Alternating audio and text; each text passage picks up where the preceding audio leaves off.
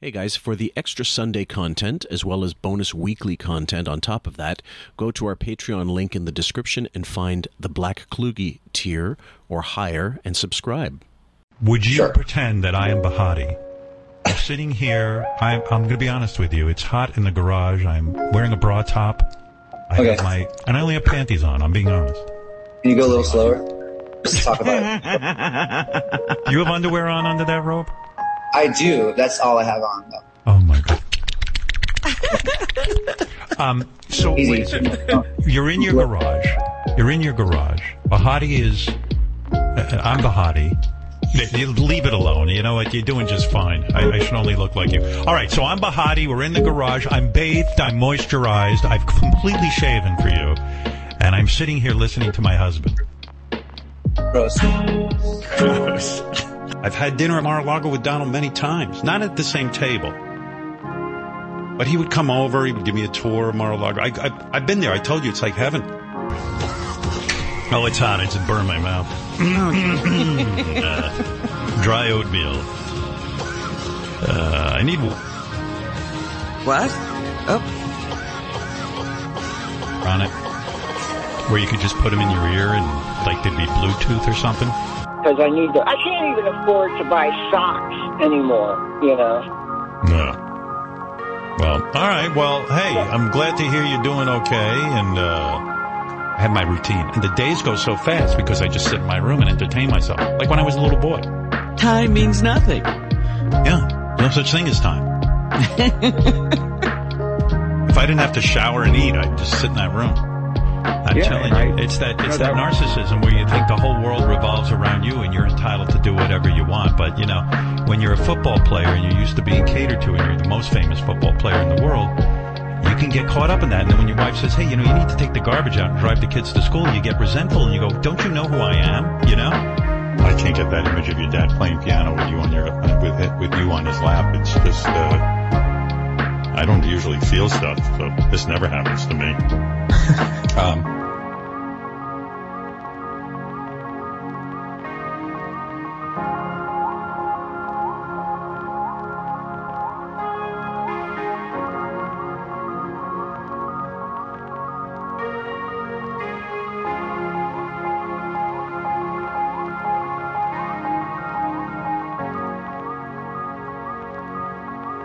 Welcome, guys, to QF, a podcast about Howard Stern. I'm your host, Fillmore, aka Jim Fixx, and with me is Sam, and we're got we've got Jammin' Jim Florentine as our guest. Thank you for joining, Jim.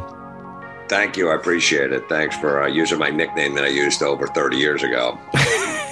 it's it's still it's just it's- got that I don't know it's got that rockin' sound. I don't know what it was. Um, you you dro- when did you drop it? How how soon into your career did you drop that? Probably about three years in. You know, I was before I did comedy. I was DJ and I was DJ on the radio. I was on college radio. Then I had my own morning show at this little station in New Jersey. I was DJing in rock clubs. I had a wedding business where I was DJing there. So everybody always had a name then. So I was like, all right, uh, Jammin' Jim. And I was it just stuck. And I had headshots for some reason. I don't know why I had headshots when I wasn't even doing comedy. And then when I started doing comedy, I'm like, well, I might as well just stick. I, I'm not going to pay for new headshots, so I'll just go with this name. So when you were DJ, when you were DJing and had headshots, which Yeah, I don't know why. I think maybe because I was was trying to act. I think I was trying to act too, maybe. that was kind of a thing though, like of the of the time. Like I just remember people having headshots during that time, like a lot of excess headshots. That was a thing. When you when you were DJing and you know how you like really love music a lot and rock music especially, especially with, you know, that metal show and everything. When you like heard the Stern show and you heard Howard talk about music, what did you think? Well, I knew he didn't like, you know, like metal, he, you know, and and K Rock, you know, I was in New Jersey, so K Rock would play like the worst songs as soon as he was off.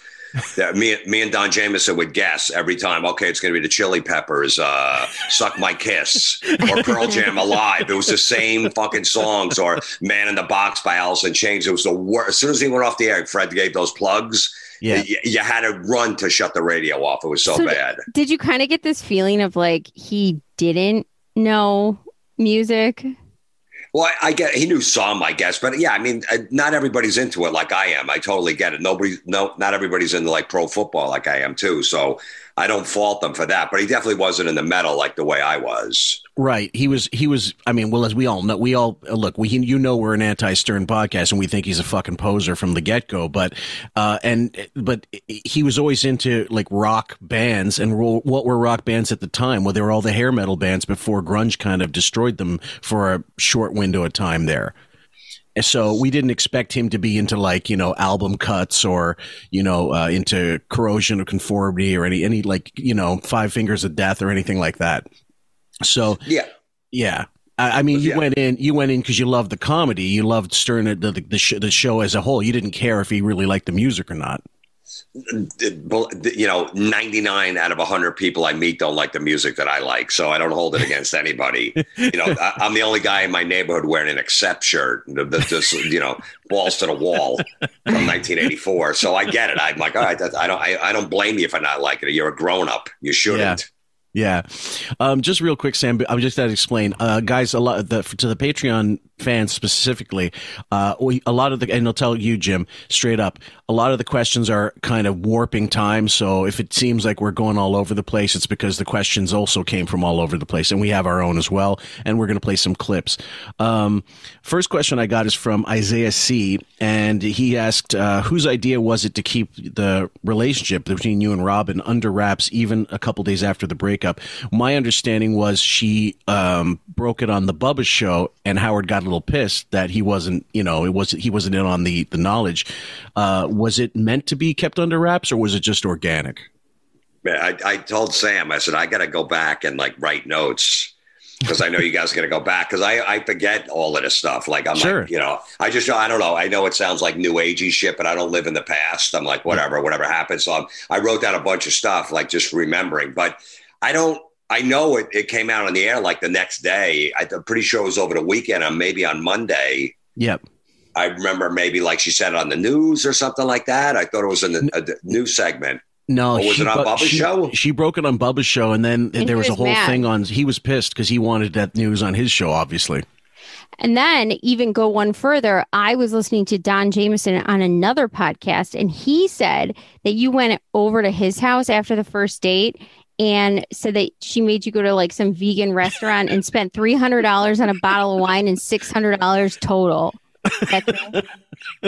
Um, well, look, you got you have to understand. I am complete white trash. I, you know, there's no question. I'm a, just a Jersey dirtbag. I'm like Artie, but like not as many problems as Artie Lange. How did Yeah. that feel though? Like when you're like, okay, so I'm taking out Robin, um, and then she, you spend like six hundred dollars total. And I remember he said on the podcast, John, Don Jamieson, he was like, we were laughing because you're like, Jesus Christ, this vegan restaurant, and It's going to Well, break I- you. I just remember. I just remember. Like I just remember. I said. I said, let's go to dinner. And then I'm like, uh, you know, I know Chipotle. I have a card. I could get, I could get, I could get the vegan ball with with the tenth one with the punch card. But I'm like, I don't know how I could pull this off. So I Well- just said, I said, why don't you find a restaurant in New York? I said, I'm not familiar with the restaurants in New York. I eat at the comedy club, the shitty food at the comedy club in New York. So did Gilbert. So did Right. We all do. We and then we take it back to the hotel room. Can I get seconds? I know we're scumbags. So I didn't know. So I just remember I said, listen, and she was a vegan at the time. I said, Could, can you recommend a restaurant and we'll go there? I'll make a reservation, all that stuff. Right. And I remember she saying, okay, this whatever restaurant it was. I said, all right, perfect. We'll go there. I don't remember the bottle of wine being three hundred dollars though, but I just remember I couldn't. I didn't even know how to how, how to pronounce Mer, Merlot. I thought it was Merlot. I swear, I thought it was Merlot. I asked the bartender. I got. I was sitting at the bar before she got there. I go, "Is it Merlot or Merlot?" He's like, "It's Merlot." I go, "Oh, "Yeah, I was just joking." I'm like, "All right, then now I know." So Great. Now honestly, hold on, hold on. Honestly, you never had some chick that was, you know, thought she was hot shit, and she did know these things, and she, you never, and you never came across that word. Uh, maybe, but I just wanted to make sure I didn't sound like an idiot. I. Possibly, but no. I'm. I, you know, I had Yeah. long hair. He's not was drinking long hair. Merlot. I had long hair, you know, hanging out, you know, dating strippers and hairdressers and crazy Gotcha. chicks. So it wasn't like, you know, so I, I never, you know, girls drank vodka or just beer. I can Yeah. attest to you drink beer. You drink like a beer, and you you're like very um not nurse a beer, but like you're you don't do shots. You're not like a No, I always, I, I, I'm not a big drinker. I mean, I like to get a nice, I always got, wanted to get a little buzz on so I had the balls to talk to girls. Because I, I, was always, I, I was always socially awkward. So I had a few drinks just to get some balls so I could, you know, so to talk to women. I, I never wanted to get drunk, like drunk and have a big hangover the next day. That was never my thing, but I like a nice little buzz. So, well, that, that leads me to my next question, which kind of goes hand in hand with your relationship you have with Dice, but I'll, I'll get to that part a little later. You you were on tour with Levy, who was, let's say, well, not a notorious teetotaler by any means, but then also Artie and certain other people who would just drink like fiends. How did you, like in a business where people get addicted to just everything, how did you manage to kind of stay off that? Was it your, you think it was your upbringing, or do you think you just were like, no, no, I'm, I'm stronger than that shit? It was all about will or yeah. whatever you think. Yeah. I never had an addictive personality. I'm lucky. You know, I got a couple family members got are big gamblers and, you know, other guys drink, not alcoholics, whatever, but I just never had that that gene of addicted to anything. So I'm lucky. And yeah. to me it was all about the show. Like, you know, I'm going to work and if I only have to work 45 minutes a night or 30 minutes or 15 minutes, it's like I can at least be professional before I go do my show. And, and, you get in that habit. I saw guys that would have to drink, you know, get a nice little buzz on before they go on stage, and they were doing it six nights a week. And that just wears on you, you know. Then you're gonna have no liver by the time you're 35 years old. I'm like, I'm not doing that. I got to take this serious. I, I love this. Big this time. is great. I got paid to tell dirty jokes. This is fucking awesome. Yeah. But it's rare considering um, the you know immense amount of tragedy that goes on with comedians that you've seen in your lifetime that were great that have passed away. So, especially when I look back on I there's still a YouTube video out of you in Jim Norton's apartment like it, touring it like cribs, but it's like there's mold. I told you I'm white trash. There was mold on our wall. We were I know we were paying eight hundred dollars a month, and it was me, my girlfriend, and Jim Norton living there. So we were splitting eight hundred dollars a month. It was a place right outside of New York City, and it had mold on the walls. So I went to a, I went to a flea market and I bought these paintings for like a two dollars just to cover the mold. So I hung it right over the mold. Right. I didn't even tell the landlord. I just says, I'll just hang these paintings. I'd like two bucks, a garage sale or flea market or wherever. I'm like, oh, it's fine. Nobody could see the mold. Well, but it's so bizarre to me that you come from like you're doing that, like you're living this way with Jim Norton, who is an ex addict, and you're living how you do, which is like stable compared to most comics. When you started having success in kind of going through the trajectory of your life and timeline, how did it make you feel when you saw other comics who were very talented, like grappling with addiction or dying from addiction. Yeah. Yeah. I mean, uh, you know, I was close to Greg Giraldo. We had the same manager. He started a little uh, later than me in my career, but he would open for me all the time until, you know, he got amazing and stuff like that. No, I've been around a lot of it. I know, you know, by the time I was living with Jim Norton, me and Jim pretty much started at the same time. He was sober. He got sober when he was like 17 years old. Right. So mm-hmm. I didn't meet him till he was like 23, 24. So it wasn't that big of a problem living with her. But no, I don't know. I just I just knew, and I lived in Jersey, and I knew like if I lived in New York City, I I know I can drink, and I know I could have a drinking problem. But I just have to figure out. So, I, if I lived in New York City in a little apartment, and after the comedy show, I could just hang out and drink till four in the morning and take a cab home or the subway, I'd be an alcoholic. So I said, if I have to drive to back home to Jersey, I can't have more than two drinks. Yeah, and I was like, I got to live in Jersey. I got it because I don't want to. I don't want to I'll, I know I'll be out till four in the morning. I know I'll be like, you know, I'm back in college and just partying. There's girls, you know what I mean, coming in town. They would come to the comedy cellar from all over the country just to see comics. What you do know, you think? Just, what do you think sets aside like your personality to understand that from such an early stage of your career to other people who were, you know, right on the cusp or even break breakthrough artists in comics what What do you think that is? That they can't see the same thing? I don't, you know, they're, most comics are damaged. You know, they, they got they come they got a fucked up past. I you know, mine wasn't that bad, so I think maybe that that helped. That it just I don't know. I never needed to drink or do drugs to ease the pain because you know, I was never really in pain, so I never really uh, you know had to had to deal with that. And to yeah. me, it was like I said, I don't like waking up in the morning with a hangover. I mean, of course, I've done it a million times, but it's like it's not fun You know, and it's just like if I'm working an hour a day, the least I could do was take it serious. I mean, I used to I used to cut lawns in Florida before I did comedy and before I even DJed. I was cutting like 30 lawns a day in August. It was Yeah. horrible. I had like the worst jobs at construction sites and you know pulling down sheetrock and doing all that stuff. It was horrible job. So when I started doing comedy, I go, I'm going to take this serious because this is what I want to do. I read an interview of yours. You said uh, that you would be on a construction thing or a lawn thing, and you would, when Stern was on, you would make them turn down whatever like machines so you could like listen to the show. No one was allowed to run any power tools when the show was on. That's Stern show. Yeah. Yeah, when Stern was on until and then when he went to commercial because it was like 10 minutes of commercials, then you could run the power saw, you can run the friggin' chainsaw or whatever. So it was no, you have to leave them off until the commercial. Because you know, that was regular radio. I think he was just got on K Rock. I was listening back like I mean, maybe a year when he was still on NBC is when I discovered him. Wow. And then when he went over to K Rock in the afternoon. So yeah, I was working construction sites just listening. And yeah, we had the radio cranked and then you know, we'd go to commercial, then we get our work done. Well, yeah, like at, at one point uh, later on when he was still on terrestrial, you could probably build a floor in the time it took for him to come back from commercial break. break. Um, Oh yeah, and it was like 13, 14 minutes sometimes between the Yeah. breaks. So we knew that to time that. Yeah. So to tie that in, Jim, just a little bit. This isn't a question I didn't have. This was a question I didn't have, but now I do. Do you? What would you? Would you say that the Jersey comics there was a was it they were a little tighter bunch than let's say the Boston scene or the New York scene or L.A. scene for that matter? Do you think you guys that was like us against the world kind of thing, or do you think you just managed to meet a bunch of great guys at the right time?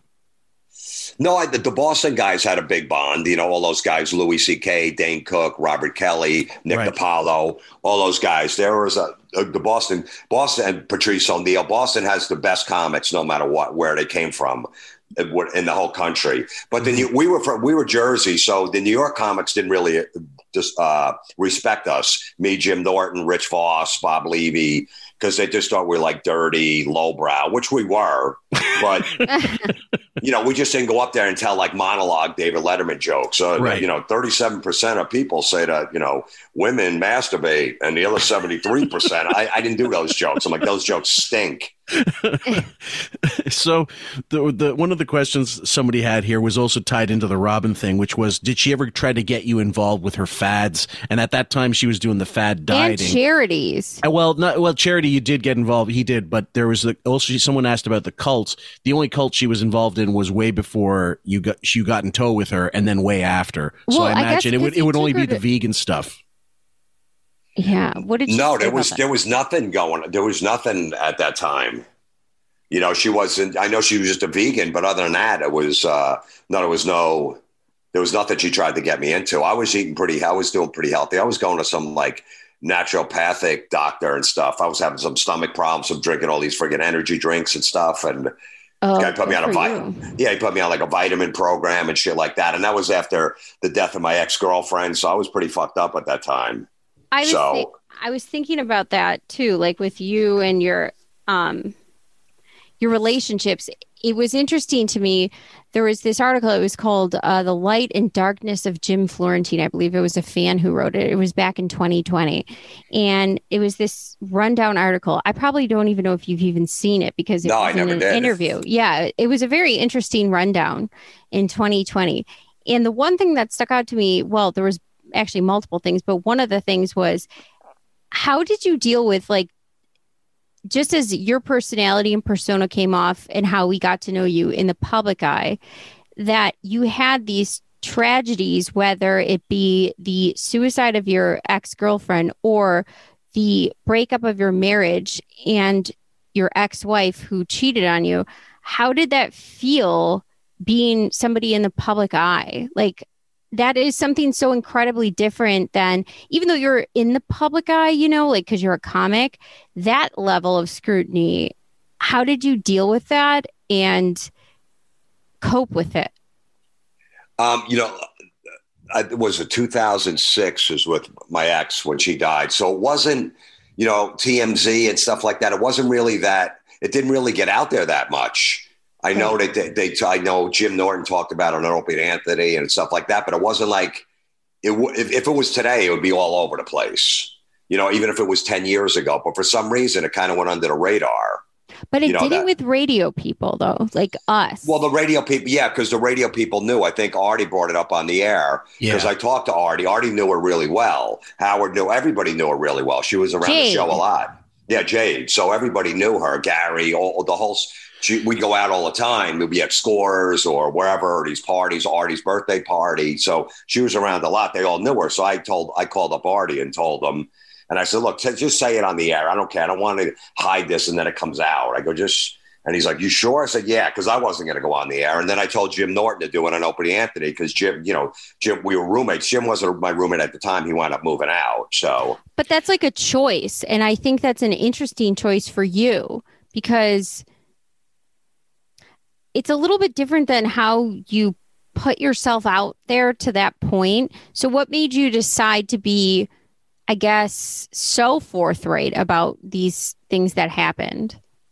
Well, because I knew people were going to find out anyway. I'm like, what am I going to hide? It's going to come out, and then I got to deny it, or what am I going to do? Everybody, you know, everybody knew her and stuff. So I was like, I'm just gonna. It's just been ready to be honest, get it out there. I always knew. I said, look, this this will get out there. People talk about it for a couple days, and then Britney Spears will do something, and everyone will be talking about that. Yeah. Let everyone talk about it for a couple days, and they'll move on. That was my philosophy with it.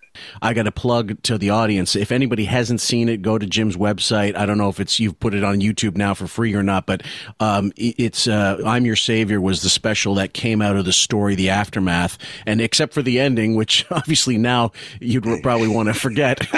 um, you, it's a great special, guys, and he uses like and it's slides. a great book. I have I- this book.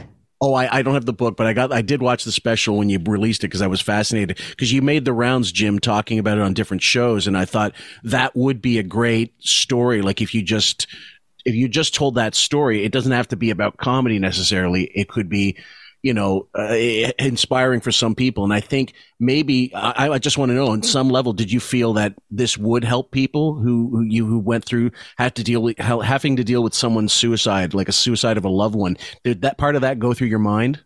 Absolutely, I did. And you know, look as a, as as a comic or a musician, if some something happened, big happens in your life, a divorce, a death, or even something really good, whatever, you write an album about it. You write about it. It, it might take time, but it, you know, that's like that's material. So I was like, I knew I wasn't going. Oh, I can't wait to write about this. I don't know if I ever was. I, I you know, I, I remember I couldn't write a joke for like four or five months after that Wow. happened. I just couldn't. I was had complete writer's block.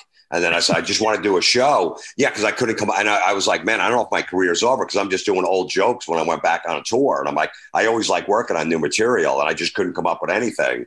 And then I started writing like a book about it. And I said, no, I'm going to try to see if I could do the one man show because I'd always see Colin Quinn's one man shows. They were always amazing. And I talked to Colin. Colin's like, you got a great story. Write it out. You know, Colin helped me shape it up.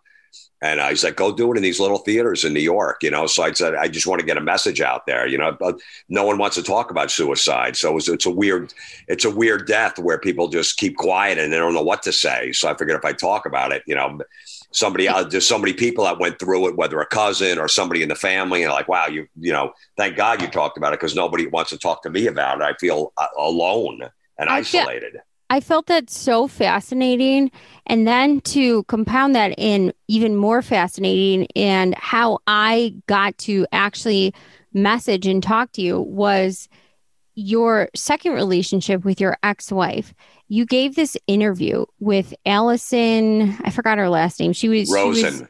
Rosen, and she was with the Adam Carolla show for the longest time.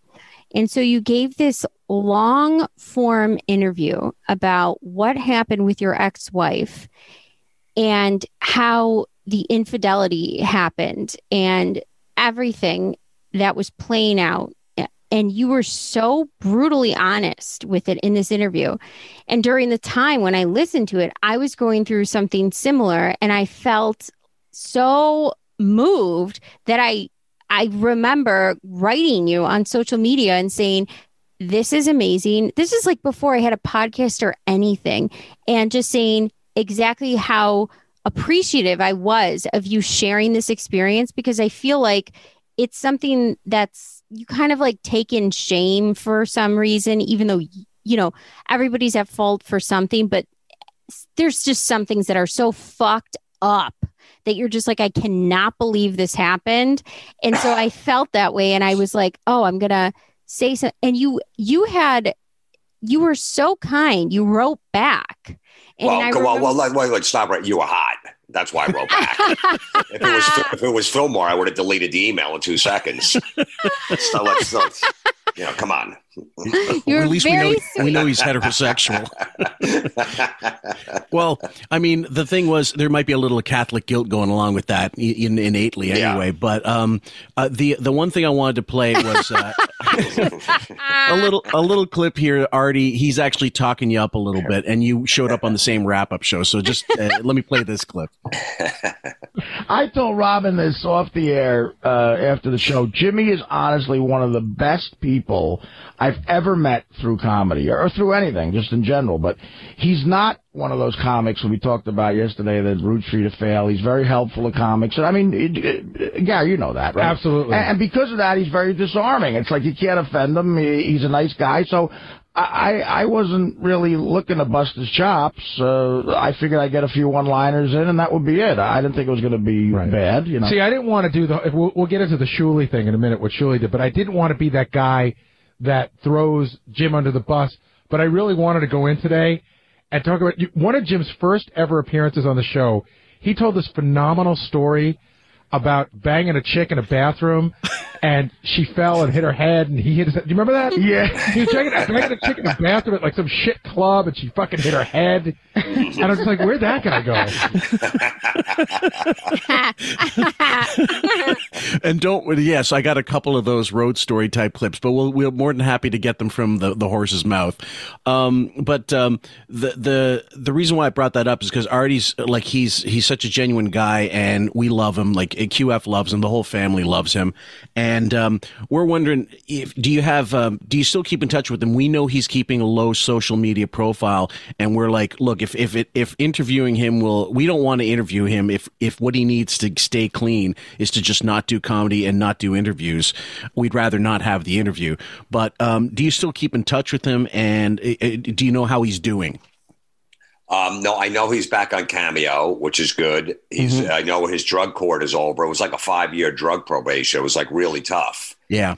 I know that. So he, he like that's why he didn't want to leave the house basically because he was afraid he would mess up. And I know he had like I'm pretty sure he had a piss test like three or four times a week, being like you know Paterson, New Jersey at 7 a.m. They'd call him like that night, and so, shit. so it was really tough. Yeah. And we have the same we have the same agent. Um, but I don't ask too much because I don't want to be the one if he tells me and then all of a sudden it gets out there, he blames me. But I Mhm. hear that, you know, he's done with the drug court and he's back on Cameo. I did his podcast when he came back for a little while Mm-hmm. And then he went back under, down under. So I don't have his phone number. I haven't talked to him on the phone. I, you know, I talked to him on the podcast and that was it. I mean, if we ran into each other tomorrow, we'd fuck, we'd hang out for hours, but Yeah. you know, I, I don't know what's going on. He's probably just still laying low. I don't I don't know if he's ready or not, but he's clean. He's you know he's I don't know where he's living. I think he's still living in Hoboken. I'm pretty sure, and you know he's out of the drug court, so now he can pretty much go live his life. Yeah.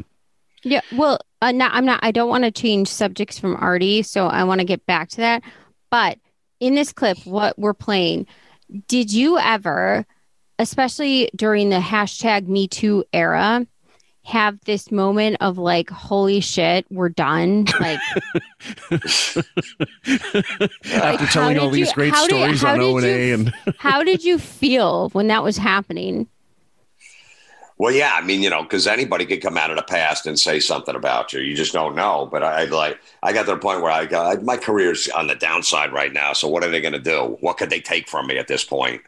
I don't You know know. what I They were mean? Like- taking they were taking crap from Aziz Ansari for going on a date. For Christ's sake. Well, I know That that was a bad, it was a bad date, exactly. But you know, he had something but that's on. my point. That's my point, though. That it's like, wow, that was so crazy. Like it was just such a manic, cra Like you know, you you you pass the Rubicon from your point that you were supposed to be doing with this supposedly feminist movement. yeah. So, what did you think of that? Like when comics started kowtowing, kind of to this not. Yeah, I guess kowtowing in a way where it's like, okay, we're just going to completely throw men under the bus and everything they did before this moment and disown it. It was Really, like- horrible. yeah, because it's like, okay, so but but a woman can just completely you know, blow off a guy and be mean to him, and, and there's no repercussions there. You know, because a lot of it was just them, them being mean to women. Like they just they used them, they have sex with them a few times, and they didn't call them back. They blocked them, and Yeah. they just you know, all right, get out. I got to get up in the morning. I got an early flight. Just leave. And the women felt disrespected. So a lot of it was that. You know, so it's like, okay, so he was a dick. So now you're going to bring him down and trying to ruin his career. So yeah, I mean, I don't know. I was never a dick. So hopefully, you know, but if something came, I'm like, hey, you know, I know I didn't do anything wrong. If someone wants to make up something, then they can make it up. But Well, Well- amazingly, you sub- you survived that scandal, like or any scandal during that period, which is awesome. I Right. Think. I mean, like- but like I said, I didn't have a, I don't have, I didn't have a lot going have on. a sca- but you don't have a scandal. But it's like you know, you're always just in the back of your head thinking, who's going to come out of the woodwork to destroy me for some press? You know what I mean? well, when you look at something like Chappelle, what do you think about that? Especially when you have somebody like Chappelle who's so amazing and unique, and then he's getting all this blowback, and like somebody like Patton Oswalt comes out on Instagram and says some. I, Virtue I'm signaling. sorry for actually sticking up for the guy who's been my friend for so many years. What is Right. that? How do you feel about that? That's just Hollywood crap. You know, look, Chappelle knows what he's doing. Chappelle is, it's very calculated. He knows to make the trans jokes, and people are going to realize, realize he has another special on Netflix, a seventh one in two years, and that's Mm-hmm. the way he's going to get it out there that to get that buzz going. He knows no one's going to break him that bring him down Nope. because he's Dave Chappelle, and also the color of his skin in this day and age, they're not going to bring him down. There- There'll be twenty trans people that are going to be mad at him, but it's twenty people that are bitching. You Right, know, but- about but it, and that's though- it. but then even though that's great that he has that self-confidence and i hope that's keeps going which because i think it's important his voice is important. He to me is like a you know an equivalent of like what Patrice O'Neal would have been. That's how i feel about him. Like he's on that same level. Well, and I and I wonder what is Patton Oswalt like? What do you think about that person who had to just put their nose in this, even though they're friends with that person, and post something like that? What is? How do you feel about that? Well, look, Patton lives in Hollywood, and he, you know he still gets casted and stuff. So you have to follow the Hollywood playbook. That's basically what it is. If you want to be stay in Hollywood, you have to go. I'm sorry, I, I didn't mean to hang out with my friend that I've known for 35 years because he made some trans joke. I shouldn't have, you know, put, posted that picture. So when you when you live in that world, that's what you have to do. If you don't live in that world, you just ignore it. I, you know, I go on Greg Gutfeld's show every once in a while. I'm not this mad, mad Republican, but I've known Greg for a long time. Yeah, And- red and- eye. Right, and Red Eye. I've been going. I've known Greg for 15 years, and all of a sudden, no one wanted to go on a show anymore because it was Fox News. And I'm like, "Well, Greg's my friend, and he helped me out a, a lot with Red Eye. Red Eye was really popular." And but nice. and I, unbeknownst to a lot of people, Greg's not a Republican. no, he's, a libertarian. Yeah, Right. He's, So- but he need, but he's taking a gig. So like sometimes you're just taking a gig for the gig's sake of the gig, and you don't really concern And you yourself then with the become politics. then you become the king of late night. right, I know he's got the. I, I, it's a, when I go on there, if I plug something, I sell a lot of tickets, and it's not all like these Trump people that come out or whatever. It's just people that want to hear comedy at night instead of the other late night guys. I also know Jimmy Kimmel really well. I've done his show a bunch of times. So we were talking about Patton Oswalt. Sam, you got to be easy on the guy. I mean, the guy murdered. I mean, he lost his wife, and Oh. um, you you can. Uh, well, we were talking about Kimmel too. And so Yeah. this goes in this thread of thought of, you know, when Jim started off and he got these, you know, the Crank Yankers, which was then given to Gary. And then I guess that's how you got on the show, which was giving tapes, but it was Carolla, Kimmel, Chappelle, Silverman. Mm-hmm. F- And I just want to know, like, what do you think of even people like Jimmy Kimmel, who the man show? How does that, how does that make you feel? Well, you know, I from Howard playing the telemarketer calls that I had, those prank calls, it just happened at like at perfect timing. I think it was like 2002, early 2002. You know, Kimmel and Carolla got a deal to do a prank call show, and they were big Howard fans. I didn't know that at the time. I didn't know those guys. I knew them from the Man Show, and they would listen all the time. And they called up Gary, go, "Who's that guy that does those calls? We want him. We're doing this prank call show. We want him on our show." So that's how I got the gig Right. From- I know. from that. Yeah, which was awesome. But then you you so then you work with these people and you saw just like, you know, the trajectory of the Stern show and Kimmel and uh, people like Oswalt, Patton Oswalt, even though he wasn't on the Stern show, but just his career in general, kind of, I guess I would say selling out, as I would call it. What do you think of a person you knew, especially Kimmel, about that? Well, look, I mean, like I said, you know, once you go to Hollywood, it's a whole other thing. Do you want to play the game? Do you want to hang out with celebrities? Do you want to make a lot of money, or do you want to play it safe, or do you want to just, you know, I have uh, you know, so but, but that's the choice you got to make. I see so many comics that move out there, and they their, their acts are more, uh, you know, generic once they get out there. They were super edgy when they lived in New York, and then they went out there like, well, I'm in the system now. I want to make it. I, you know. I, I'm, I'm tired of struggling. We never know in this business. I, remember I was 36 years old. I was still paying paying my bills with change. I was going down to the change machine at the friggin' Pathmark the supermarket. So- Coinstar. Point Star, yeah, I get like nine, 90 cents out of a, a dollar or whatever. But so you It's- just don't know. So I could see people going, I, I'm going to sell out. I just could never do it. I just, it, it wasn't in me. I'd like to hear that, but I, there's Sarah, or I'm sorry, there's uh, Heather McDonald. Do you know who she is? She's a stand-up comic. Yeah, I know her. Yeah. She has this show called Juicy Scoops, and I guess Jimmy Kimmel did something like super inappropriate at the Emmys, where he basically just like laid down on the stage in front of a winner who was. It wasn't funny, and it also ruined the moment for her because it was her first Emmy and ever being nominated for something, and so she just like let out I don't know what happened to her, but she just went bananas and was like, I am this is so such bullshit. He's such a fraud. Anybody who knows him is such a fraud. She goes, and you know what? I'm never going to get on this show, so I don't even give a shit. I don't even care. He's a fraud.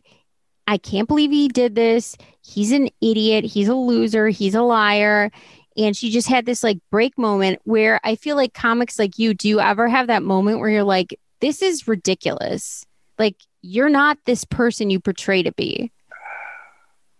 Well, yeah. I mean, look, uh, did Kanye messed up Ta- uh, Taylor Swift when she won an award? Howard did it with Metallica when he came out as Fart Man. So people have done it before. If it didn't work, it didn't work. So Jimmy was probably just trying to be funny at that point. But look, like he's a white male in Hollywood, so you know you got to watch your back. People will come after you. You make one mistake, you're gone. So. You know, he probably thought it was going to be funny. It wasn't. You know, Jimmy's got a good sense of humor. Look, but like I said, once he's in, once you're in Hollywood, and you, you know, do you want to play the game? I remember Leno. I remember I was being back, backstage at the Leno show because I would go there when Jim Norton would do it because Jim was a correspondent. Yep. And Leno sat down me and Jim. He's like, "Why don't you guys be cleaner? Yep. Like you can make so much Oh. money in the corporate world." He goes, "There's so much money out there to do a corporate gig and then do the comedy club in town." Oh, I go, "Nah, we don't have it in." It's like, why? What's the big deal? You can't just write clean jokes. All I go, I don't, I don't wanna. I go, I have some, but I don't, I don't want. I'm not a filthy comic. But he's like, there's so much more money. You know, guys don't see the big picture. Like, I like where I'm at. He's like, okay, you know. So, but Jay's like. This is what I'll do, and I'm sure, you know, when you get out there, that's what you have to do. You got to take off the edge. It's like a relationship, you know. The first six months, the girl lets you do anything, or the guy lets you do anything, and then after six months, they completely control you. They break down everything that they said they liked about you. No, don't do that anymore. Don't do that anymore, and don't do that anymore. You're like, wait a minute. I Well- thought you liked that stuff.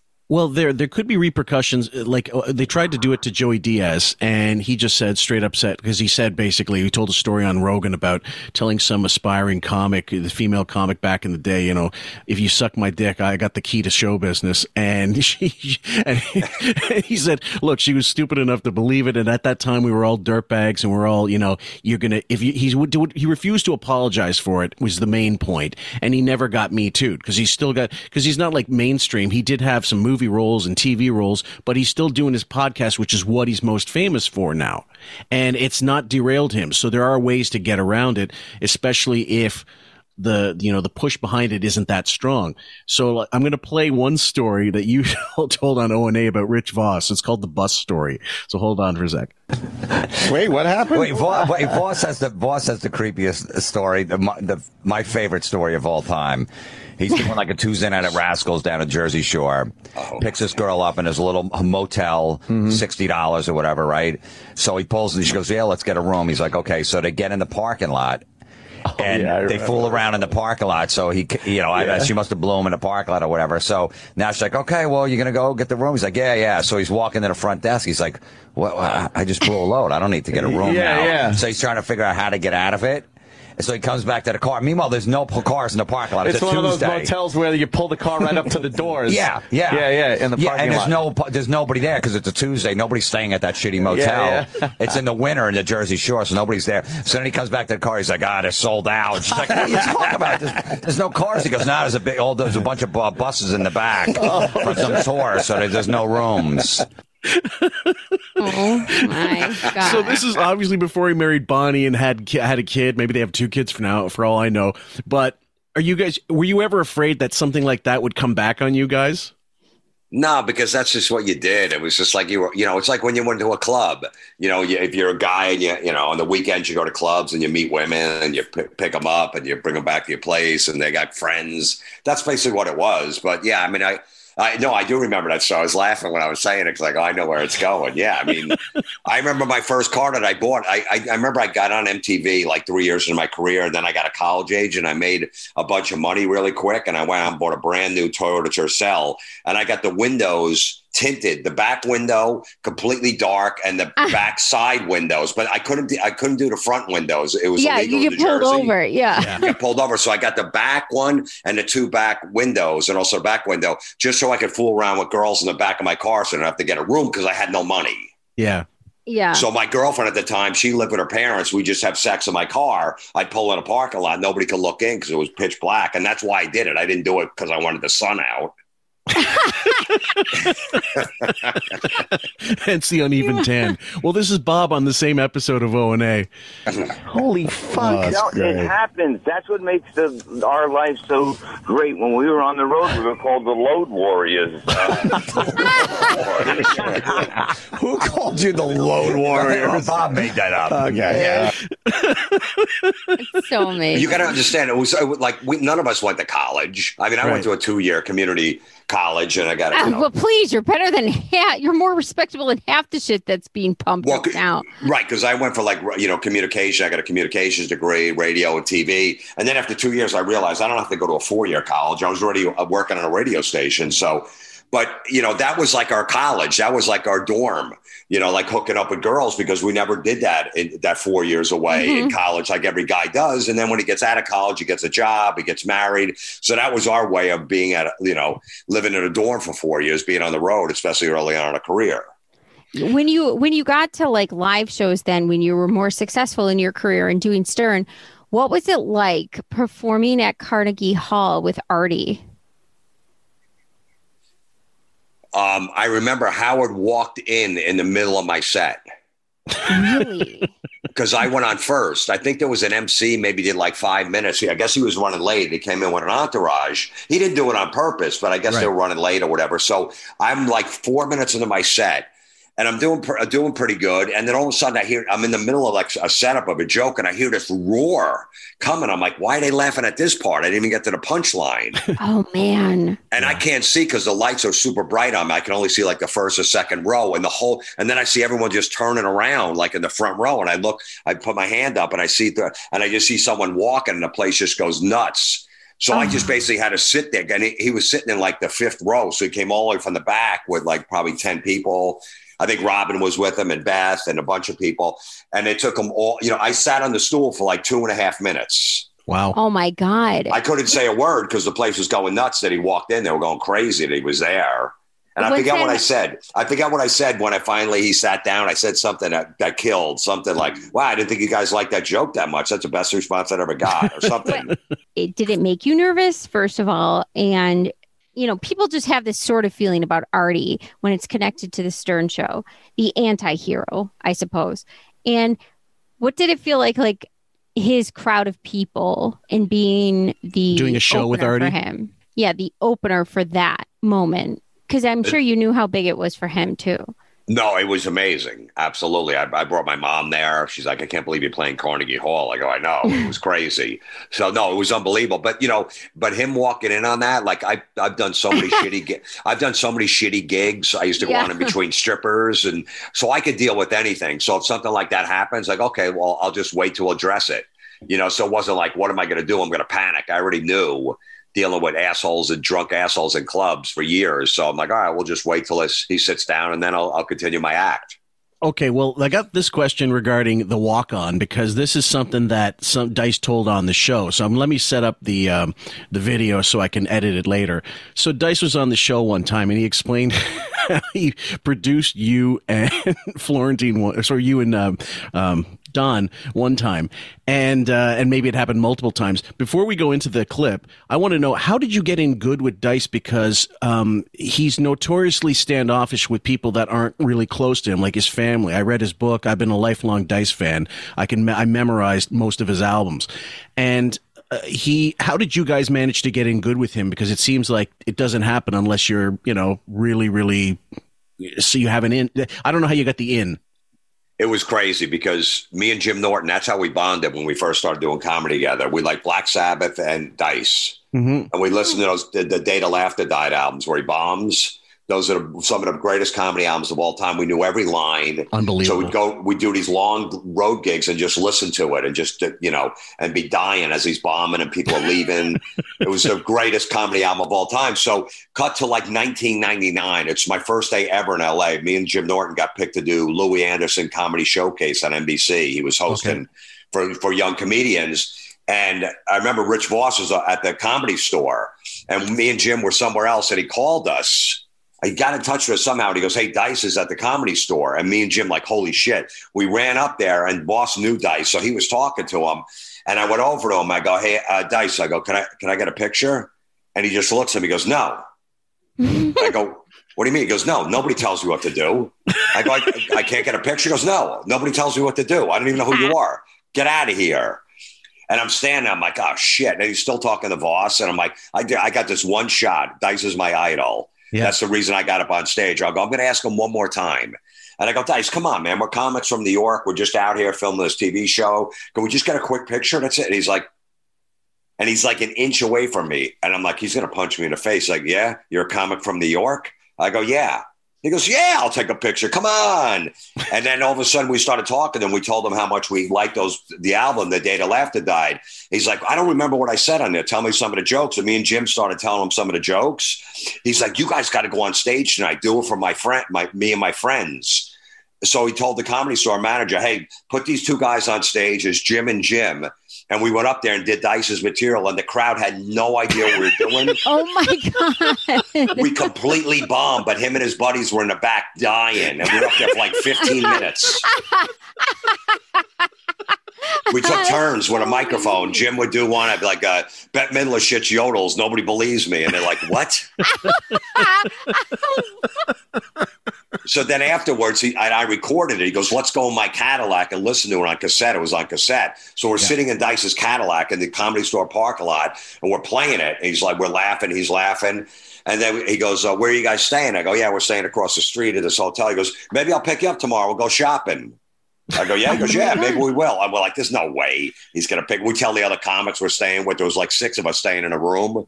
They're like, yeah, he ain't coming. I go, yeah, I know, but it was still great hanging with him. The next right. morning at the front desk, like, uh, there's a guy down here for uh, for two, to Jim and Jim come on down. I'm like, oh my shit. god, he fucking came. He came. He, he's out front, and we tried to bring this other comic, Lenny Marcus, with us. I go, try, we'll try. I go, hey, Dice, can we bring this guy as a comic? He goes, no, get out of here. No, you don't. you, you're not a comic. You're not. Look at you. You can't be funny. no, just Jim and Jim. And then he took us out the whole day. We went shopping, took us for pizza, and we became friends with him. And then Jim started open for him. Then I started open for him. And that's how we began our, our friendship just from that one night. It was so weird. And That's was so he, amazing. and was he, Jim, was he filming even then? Filming what? Just anything. He seemed to have, he says he's got this huge archive of like videos, like even Super 8 stuff that he had way back when he was always filming whatever oh, he yeah. was doing with like yeah. Club Soda Kenny and I don't know, with Happy Face and even like for all the, like he just always had a thing for videoing things not right then, but about a year or two later, we were in a, t- a ton of videos because okay. we'd open for him in Vegas. He'd have uh, we'd fly, he'd fly us out to Vegas, and we'd open, and he's like, the whole day we're just filming stuff. We're in the desert. Okay, you do this, and then I do this. You know what the best was? I guess one of his kids was uh, it was his bar mitzvah, and yep. he was going through a divorce with his ex wife. Yep. And he goes, mm-hmm. hey, he told his ex wife, listen, I want to play this video you know, before at the bar mitzvah. You know, it's real in Beverly Hills. Me and Jim went out, flew out for it and stuff. And he goes, "Watch what I'm going to do." The video was like an hour and 15 minutes of nonsense. The people were miserable. It was like Club Oh Soda Kenny just saying stupid. It had nothing to do with their kids. It's like a bad drunk toast of the best man. It was so uncomfortable. And then me and Jim are just going, we're slapping each other in the face in the back of the comedy store. Why? At, a, at his son's bar mitzvah, just to torture his ex wife. It was the greatest. that humor, that humor of just like repulsion, it reminds me of like Uncle Paul because I remember Norton used to do Uncle Paul on O and A, and he notoriously did it knowing Opie fucking hated it. He Mhm. hated it, but he just would drag this character out to no end. And for listeners like you or me, it was it was the best because he just didn't give a flying fuck. Like I'm going to do Uncle Paul as long as I want to. Yep. Yep. Well, here's anyway. Here's the clip, guys, and we know you're going to enjoy it. I just hope it stays on YouTube when we do release it. no, like with the comics, like there's two or three comics All right, on the so show. it's a new thing. So instead of just a comic finishing up, you know, they never know What's when the next happen. guy's coming on. I see. Ah. Dice, you know, you're like always an rappers do innovator. that. You're you know how always an innovator. Well, I got it from the whole rap world because, like, a lot of rappers go out together, and right in the middle of one song, here comes another rapper saying, you know, basically the same shit. You know, but, and then the other guy's like, all right, I'm done for a little, all right? All right, I'll see you So- later. And another guy comes but out. the beauty of being a comic is the guy could be in the middle of the bit, Yeah. and here comes like Jim Florentine, like just walking out, because you never know when the new guy is going to But come you out. would never allow a guy to come out during your set, so Well, you I'm, know. I'm Dice. It's my show. Come on. Just like this is the Howard Stern show. But you're messing You with guys a little No, bit. no, no, no. Come it's on. all about for comedy's sake. All right, all you right. know, and then like uh, Jamieson and Florentine wound up doing their acts together in one place. Derek. stage at 'Cause they- Governors. one of them walked off. I go, "Where you going? You guys are killing. Go back out." Yeah. I said to Jamieson, "Go back out." And they stayed on for 15 minutes, and the crowd's dying from it. They're so you're up. like a producer. Fillmore. yeah, go ahead. Just There the was- concept. Two guys there was- doing I know. the same act. So he How- would just say, Can't yeah. even. he said, just walk out whenever you feel it. Just walk out. So I remember one show we were doing like a weekend at a club. It was Don Jamieson went first, and I went second, and Dice. So Don was like a minute into his set, and Dice goes, "Go out now." I go now, and I walked out. He goes, "Oh, I guess I'm done." And then I went out. He did one minute, and the next night he let him do like 15 or whatever like that. He goes, Yeah. "Go out now." I go, "It's only go out." I'm like, okay. And then Dice walked out like nine minutes into my set. All of a sudden, I hear this roar behind me. No introduction, nothing. I'm in the middle of a joke. I go, okay. And I hand him the mic. The crowd's like, what the hell is going on? So you have this, you have this like unique, you know, start, I guess, to your career compared to you know people who have kind of been groomed to do this. Or it's it's it's not normal the way this went. No offense. No, it's not at all. Not at all. So I, I was reading this Interrobang, uh, Sarah Dames article, and it's and you said, uh, you said Howard took Misfit Comics and put us on air, which was great. It was a great exposure. Hauser, Howard was a great uh, launching pad. And so when I read that, I thought to myself, even hearing this story, do you think now, I'm not saying back then, but if you had to talk to a new comic now, just like how Dice did with you, would you think that Howard's show is a great launching pad? No, because the show, you know, the show has changed, and he, you know, he has a list, uh, you know, people in which you would never get. You know, but you get them once in a while. So the show's changed. Like a guy like Joe Rogan, that's the place to go. Right. What do you think? What do you think? Like in this change, like what celebrity that he, you know, kissed ass with that he mocked relentlessly during the heyday of like when we loved it as listeners? Which one would most surprised you? What that he's that that he did a turnaround on and decided, okay, this person's great. Meanwhile, I sa- I tore them a new asshole for about twenty years. Yeah, well, you know, if you if you if you realize the If you history had to show, pick one, if you had to pick one, um, The most surprising. Probably Rosie, but then but then again, remember back in the day, I remember listening like he he was he would just get mad at Chevy Chase or I remember uh, David Lee Roth call him David Weave Roth. Yep. And then he was mad at Kinison for a while, and then he was mad at Bon Jovi for a while, and Dice. And then as soon as they came back on the show, he was fine. It was almost like you come on my show, and then I'll be fine with you. I'm going to trash you until I do. And then Dave came back on. He was saying say David David Weave Roth.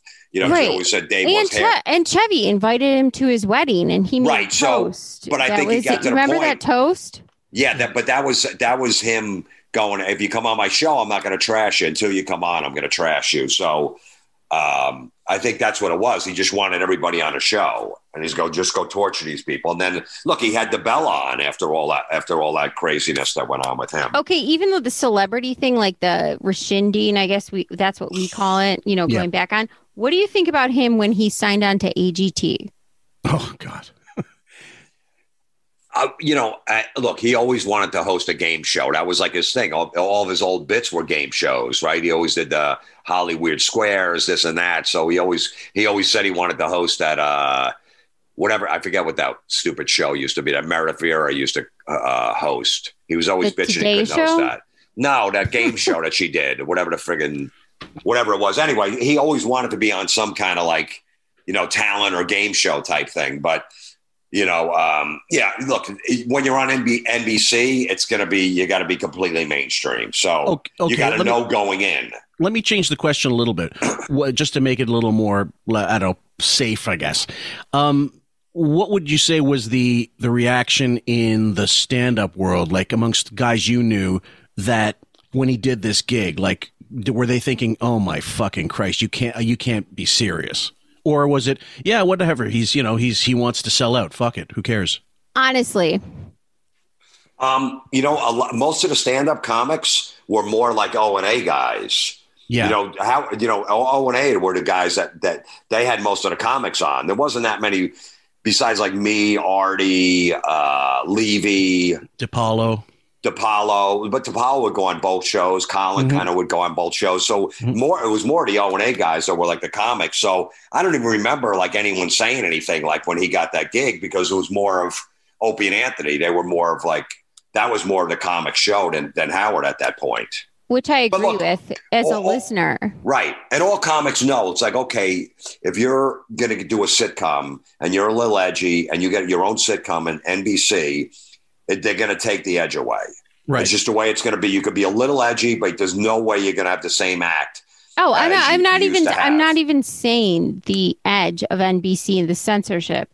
I'm saying just the fact that he did it from how you think of Howard as that guy that you couldn't have, you know, machinery running around when he was on back in the day compared to what it was like knowing, oh my God, this is a guy that actually signed on and wanted to do this show, this loser show.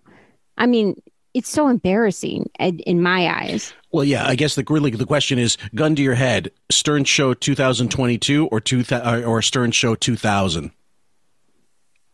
What what what I like better? I Yeah. mean, Yeah. no, I mean Stern Show 2000 was you know I mean I got on in 2000 Ju- July 18th 2001. I still remember that date. Mm-hmm.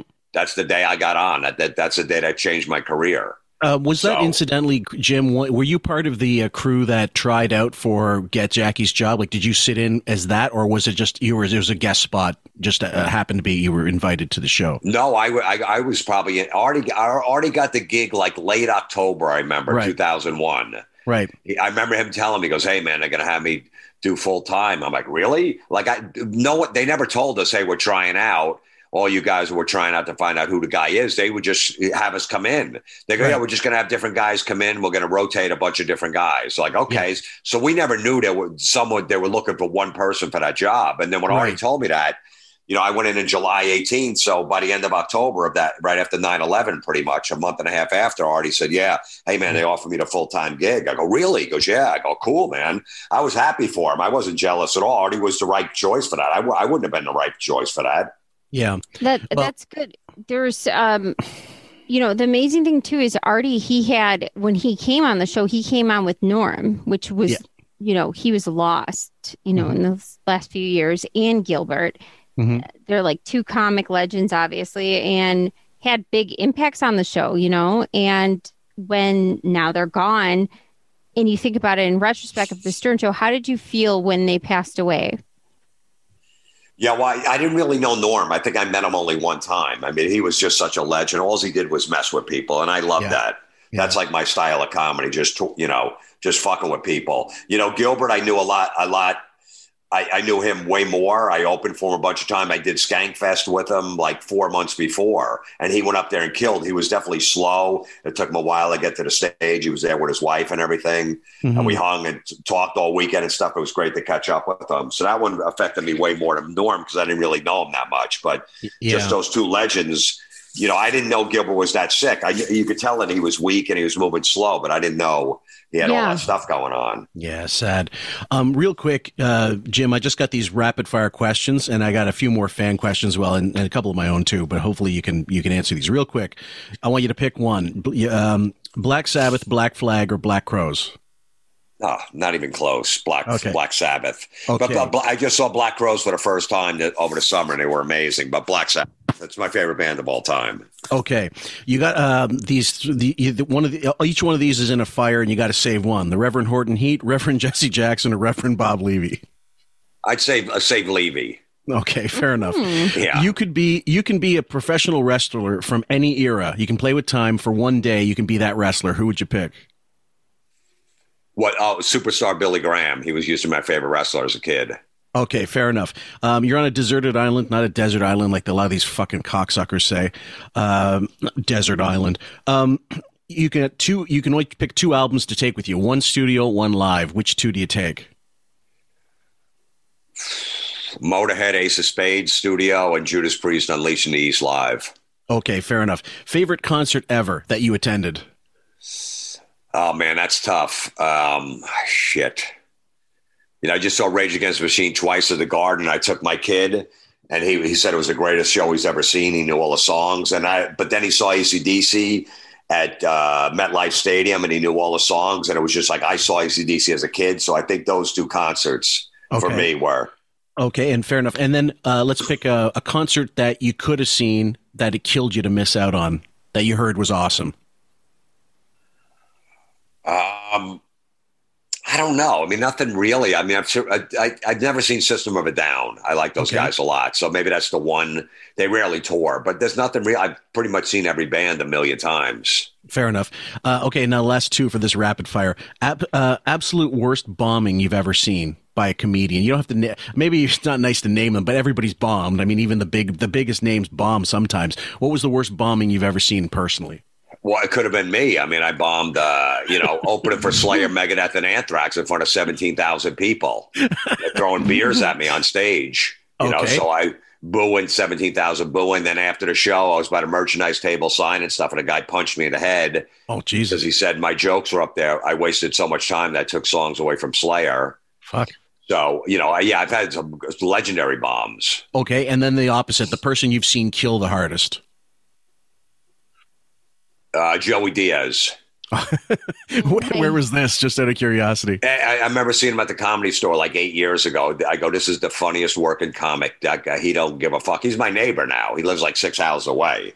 He's Love at my it. house all the time. Yeah, he's he's awesome. But I, I remember him and my manager were in L.A. and I saw him like, holy, this is the best fucking, this is the funniest working comic out there. He don't give a shit, and especially in L.A. and he's just saying all that shit. It Oh, was great. Since you're an ex Stern fan, when was the first inkling that you thought the show uh, started to change?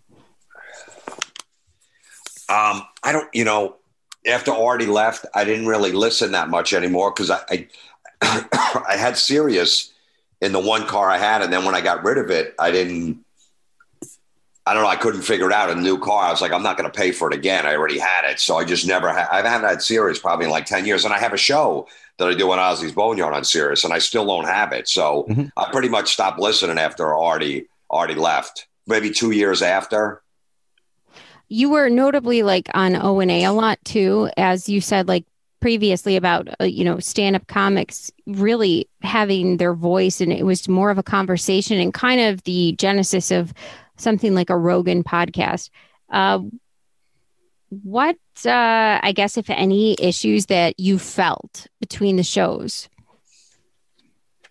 Well, I just know, like, you know, when me and Jim Norton were living together at the time, you know, in 2001, 2002, Jim got the gig maybe 2002 as a sidekick for Opie and Anthony. And we were roommates and they were at a war with each other. The Mhm. Stern, and I was going on the Stern show. I was a regular on there going on every like three, four months, doing all the comedy shows, calling in.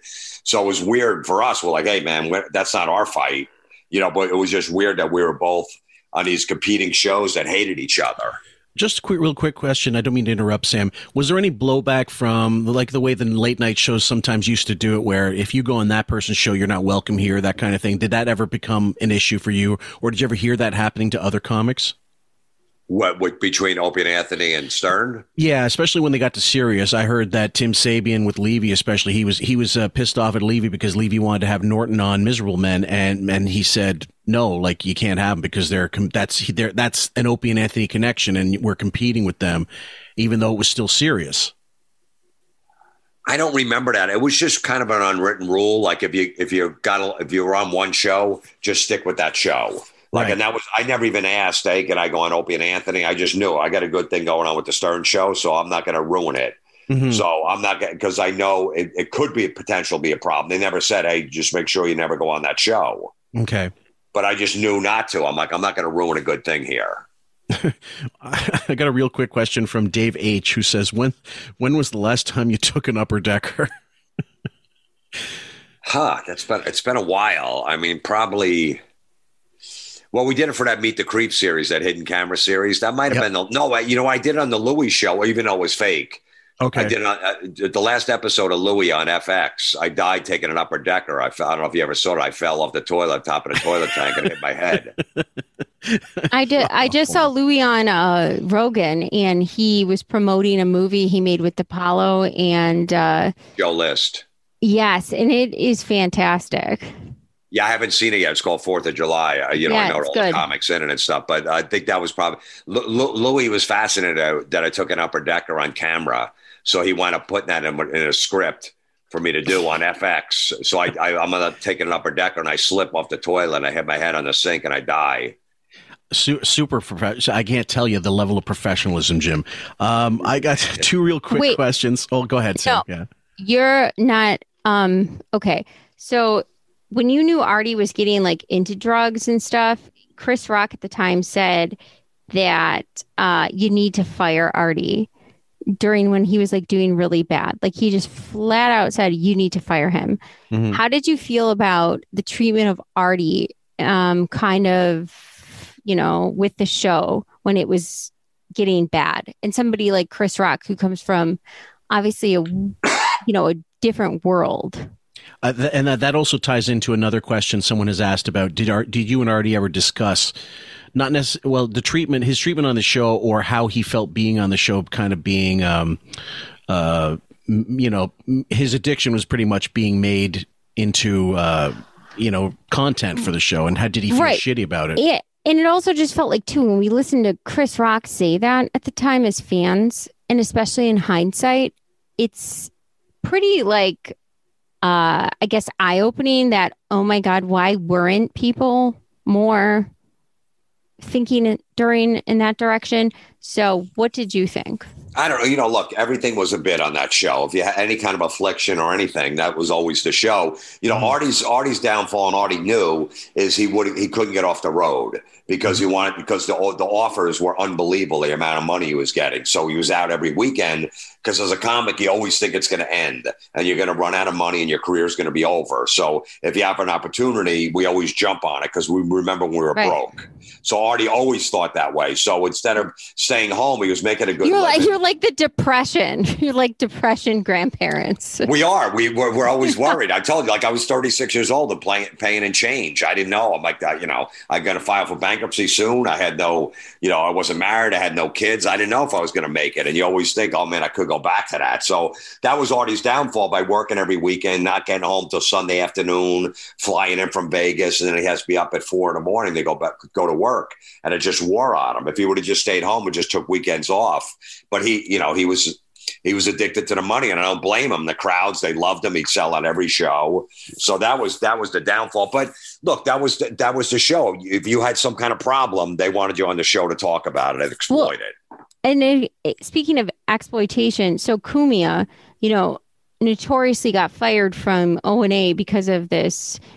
I don't know, like he was taking a picture of somebody in Times Square, and it was this whole this whole thing. But be- previously, before that, it was like a slow decline of the relationship between Anthony, Opie, Jim, and the entire thing. Mhm. How did you feel when that was happening? Like, what did you think about it? I didn't know what was happening there. I go in there. I didn't feel any tension. I didn't. Jim never told me he hated Opie or Anthony or anything like that. I, you know, I was kind of new to the show because I started going on later. Yeah. So I had no idea. You know, you don't know that stuff's going on. And you never went to his, like his parties, like at the. No, I never did. No, I Oh, never. wow. I, I never went to those, so I didn't really know. You know, I was friends with Jim, and Jim wasn't going to say I hate Opie or anything like that. So I didn't know until Anthony got fired, and Opie, you know, had me sit in a lot, and they were like, you know, Opie, Opie actually went to management and said, "Listen, you got you since you're saving money on Anthony's salary, you got to pay these guys to come in as a as a as a third guy because it was just Jim and Opie, and they always wanted a third. So it was me, Sherrod Small, Rich Voss. It was like Bobby Kelly, and Mhm. and Opie got us some really good money every time we sat in, and that Wow. helped pay and that helped pay for my divorce.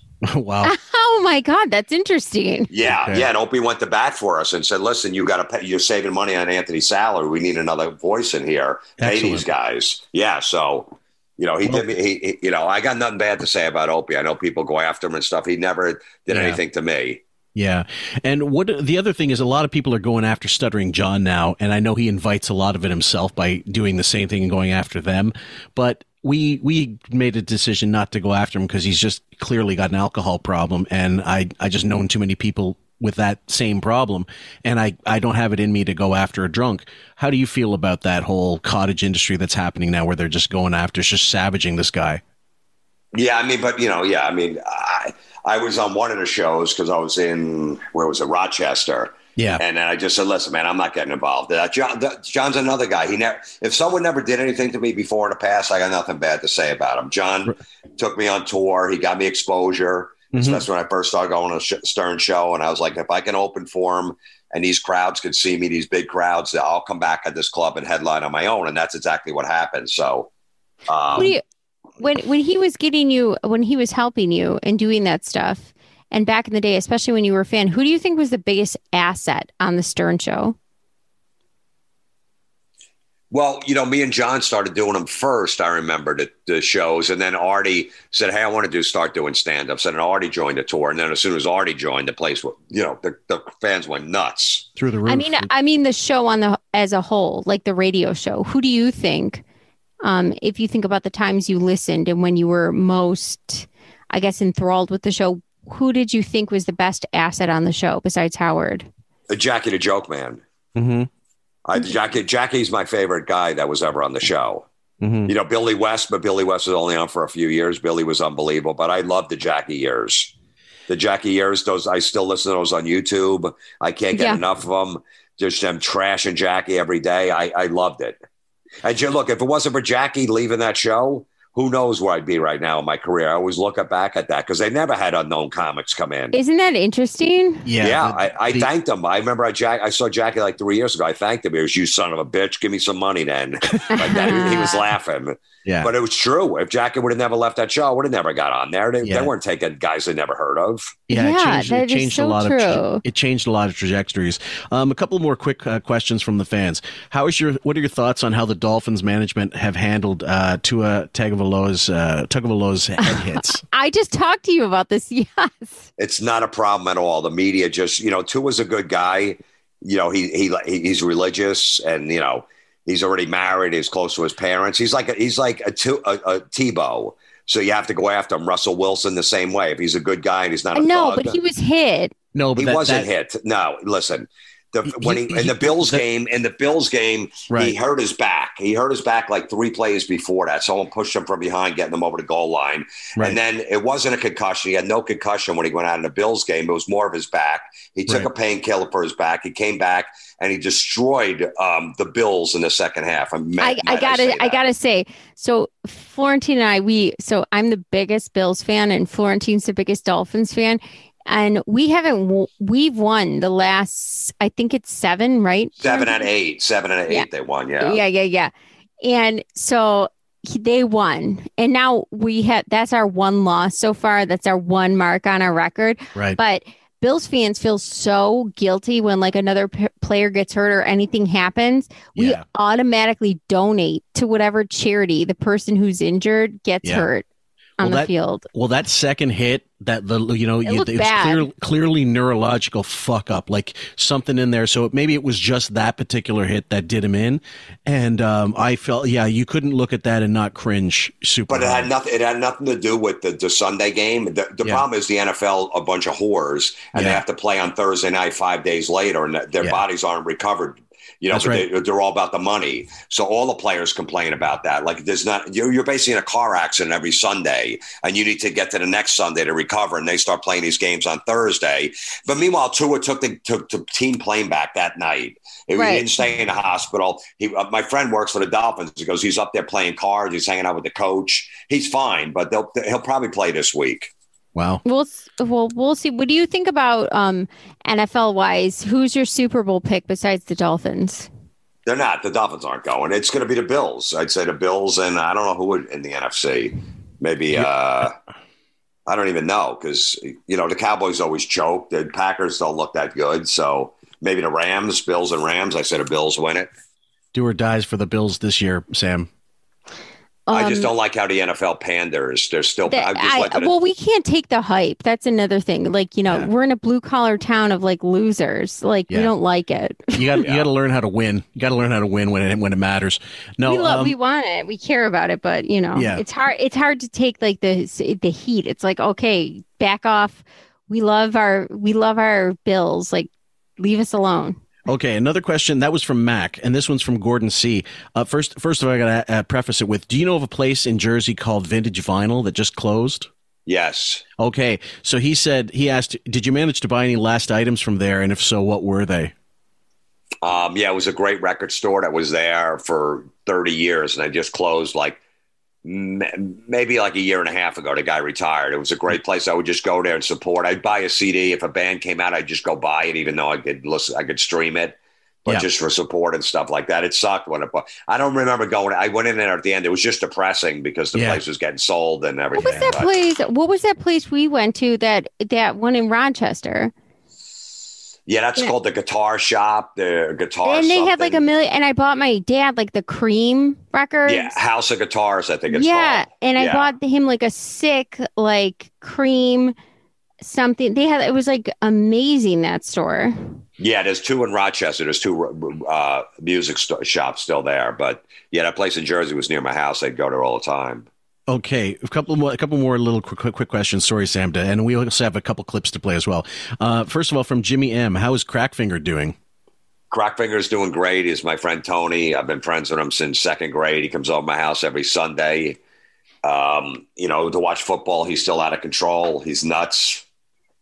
Um, he d- when Joey Diaz moved to my neighborhood, I told Joey there's another guy I'm friends with too. It's just as crazy. There's two guys. Yeah, And I told Joe, I said, Joe, if you want to come over for football, I got two guys that are just assholes. I go, you're going to learn to like them, but they're dicks.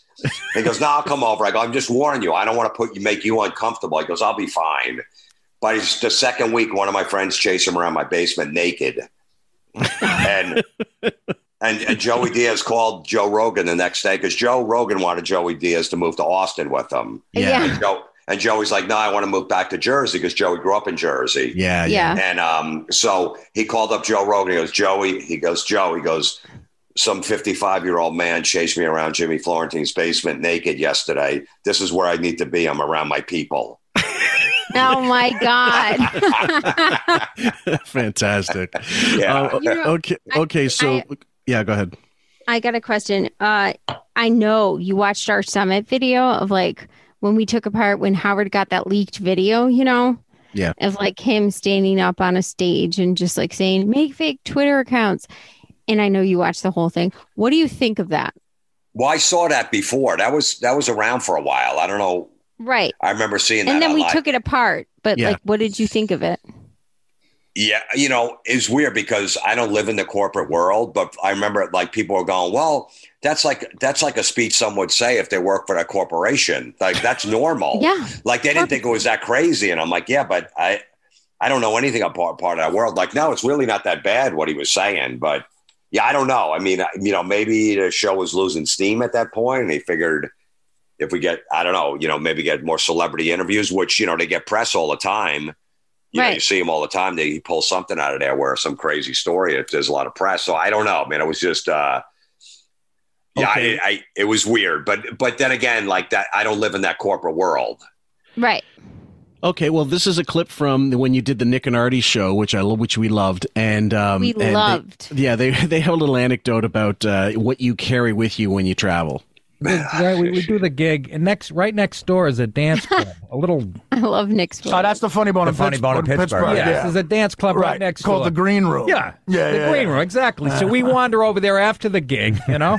Yeah. And I'm sort of drunk in the corner, just you know, not having a good time like I always do. Right. And uh, Jimmy comes in with uh, I don't know if you was John or not, but uh, all of a sudden I see him mixing around, walking around. All of a sudden I just smell this rotten, horrendous, and I see girls going, "Ugh, what is going on?" People start scattering like like you would like a terrorist attack. And all of a sudden I see smoke on the dance floor. He drops a stink bomb. Uh, oh, There was a bachelorette party at our show, and they oh. ruined the whole show. So then they were in there ca- doing karaoke, having a good time. Yeah, that was that was a karaoke bar. That the Funny Bone in Pittsburgh had a karaoke Yes. bar, and while you're waiting to go on stage, you heard people singing like Johnny used to work on the docks.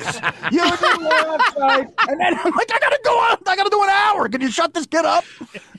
And that's his. Yeah, because they so they, They ruined, ruined the, the show, show. So then they were in having a good time. So I'm like, I'm going to ruin that good time. You dropped an actual stink. bomb. yeah, I bomb? used to carry him all the time with me. Well, who doesn't who doesn't carry a stink bomb? A grown man to a dance club. I'm gonna ruin that good time. So, Oh yeah, yeah, no, yeah, those glass little tubes. They smell like rotten eggs. You put them on the dance floor. Oh. You can either step on them or you just Yeah. put them out there, and somebody will step on them, and they, they, they crack easily, and it just smells like rotten eggs. People start running to the exit. It's oh great. man, they used to sell them when I was in grade eight or so. We went to Quebec City and we bought some at some some junks like some joke store, and it smelled like it smelled like a dead rat died up someone's arse. You know what I mean? Like it was just the worst foul smelling shit. We used to Um, bring them to the clubs, the dance clubs, all the time because we were like, uh, we just go, we just put one on the dance floor and just watch as someone stepped on as they're dancing, or we just we throw it on the dance floor and it crack and then clear the dance floor and just be sitting there laughing. Artie told a story on the same show about how you were at the airport and you just saw like a family with like with like some teenagers and they're all having a good time. So you said, "Watch this," and then you walked over, and all of a sudden they were going, "Oh, whatever," and you just l- unloaded a- the most horrendous fart near them because you said I didn't want them to have a good time because we were miserable in between. We were miserable. Yeah, we're coming off. Uh, I don't know. We're going to Vermont or something like that, and they looked all happy. So I said, "Watch this." And it was like really loud. There was family just sitting there laughing, smiling. So I just had to ruin their good time. Well, yeah, go ahead. That's fantastic. Um, there's a, one more, a couple more questions here. Uh, one of them was, of course, um, was there? This is from Greg P. Were there any uh, semi or serious, semi-serious re- re- repercussions from any uh, terrorizing telemarketers calls? No, not not at all. None. No, I mean, uh, you know, I just released volume seven, Oh God, so I'm still It's- doing them.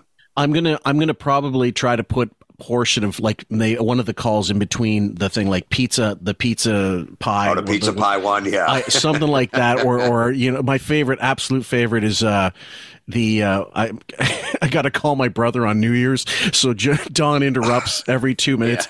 One one question that's part of that um do you feel did you feel that Richard and Sal when they started doing their interrupting sh- bits on the show that it was like a tribute to you guys or did you feel that was kind of a copy? No, I mean, because I you can't claim. You know, the Jerky Boys did it before everybody. Okay. So you know they had different characters, and what our thing was. similar. So a, a prank is a prank call. So I can't really go, hey, they copied or anything like that. So, and they're Okay. friends of mine. So I was happy they were doing it. They had jobs and shit like that. So Sure, cool. So you're so you're friends with them. Do you st- and you still keep in touch with them? Um, I haven't seen him. Yeah, you know, um, me and Sal will text every once in a while, and Richard. No, I haven't seen him in a long time. Richard, uh, Richard's got like two kids now. I heard. Yeah. Uh, Mhm. but I haven't seen him. He's he. Uh, but I'm still, you know, I'm still friends with those guys. We'll text. Richard loves listens to my heavy metal show on Ozzy's Boneyard. He's always texts me about it. So Yeah, because he was a drummer. Do you like now that you have a kid? Like our kids are around the same age. How does it feel like now that you have a kid at the age that he is, um, and your career? What is like the best part in opportunities or uh, events you can take him to that uh, just kind of blow your mind to watch him um, experience that? Well, yeah, he'll come to a lot of my stand-up gigs. He loves sta- watching comedy. He loves watching stand-up. He's been on stage a bunch of times. He hasn't done it in a while. You know, now he's like playing Right. basketball. He's into friends. He's like FaceTime with chicks now. So I'm like, good for him. Yeah. You know, I want him to have a life. So, um, but no, I, I- you know, and he'll go go to certain concerts with me and stuff. We go to sporting events and. You know, so he likes the same teams I like. It's great. It's like having a little buddy. We, get- you know, we get a lot. You know, it's awesome. Do you feel like do you feel like uh when you take it when you're able to take them to these events, do you feel some sort of I guess pride or just like this is I feel great that I get to be able to sh- I mean not a lot of people get to live that life. Yeah, it's true because I remember we just we saw Rob Zombie over the summer, and we went backstage, and with John Five, the guitar player, was it was his birthday, so to have, we're at his basically at his birthday party. They brought out a cake, and we're doing this, and Luke, my son's like, I can't believe I'm at John Five's birthday party. I'm like, yeah, it's Mhm. pretty cool, right? Yeah, I mean, we didn't know it was going to happen, but he's more fascinated. I work with Eminem back in the day because he's a big Eminem fan. He's, he's he still can't believe it. Well, this is another clip from the Nick and Artie show talking about that metal show, which I loved. Uh, The fact that you had Herman Rarebell, the fucking drummer from the Scorpions, with Andrew Dice Clayson, who a Oh lot of people God. don't know. eh, Dice was a drummer back in the day. He used to do like uh, like uh, jazz bands or whatever, and um, and he in vinyl he played a character who starts playing drums really shitty, drunk, you know, coked up. But um, anyway, this is uh, them ta- talking about the appeal of the metal show. Tool fan. I was just wondering how if he was into that band as well. Yeah, Tool is definitely like the modern version of like Rush. You know, uh, Yeah. You think modern they're- day, you'd put them in that Not- league? Not, not, not yet, no, because they've only put like three records out, so they got to do five more, and they only put one record out every like six or seven years. But they're good. I'm not a huge fan. It's a little too smart for me. Yeah. I like dumbed down. It's a little AC/DC. pretend- Well, it's a little pretentious. Why do you compare it to Rush? What makes them like Rush? Because it's kind of like uh, sophisticated, kind of like you know, Yeah. bunch of different parts. Like you got to be like, yeah, a real music fan. Like I want to listen to this on the headphones. I'm Right. Like, Let me just put the CD in my car and just crank. It's a long way to the top. If you want to rock and roll. Thanks for the call, it Brett. means. Yeah, Jimmy's show, uh, that metal show uh, that he hosts with Don Jamieson Yeah. and a guy named Eddie Trunk. They're, it's a great show Yeah. because you'll see guys interviewed there that you'll never see anywhere else on television. the bass I, player for Ratt. well, I, I, I saw them interview the lead singer of Queensryche one night. it's just, Is it's that fan- the old guy? It's Kind of a mean- fantastic. No, Geoff Tate. No, he's not. No, he's, I'm he's thinking of another. But it's funny because everyone always says, "Are any of those guys dicks?" You know, are they, are they you know, got an attitude? I go, no, because they have nowhere else to go on TV to promote this. They're not going to be on Piers Morgan. They're not doing Letterman. Ratt's got an album out. They're not going on Letterman. To Ratt. So uh, people don't know if anybody gets a chance, you got to re- like check out that metal show. I love when you guys had Dee Snider, you had Peter Criss on, and of course I know Eddie's a massive, massive Kiss fan, so that's always that was always a, a great thing when you could have Ace or Peter on, of course.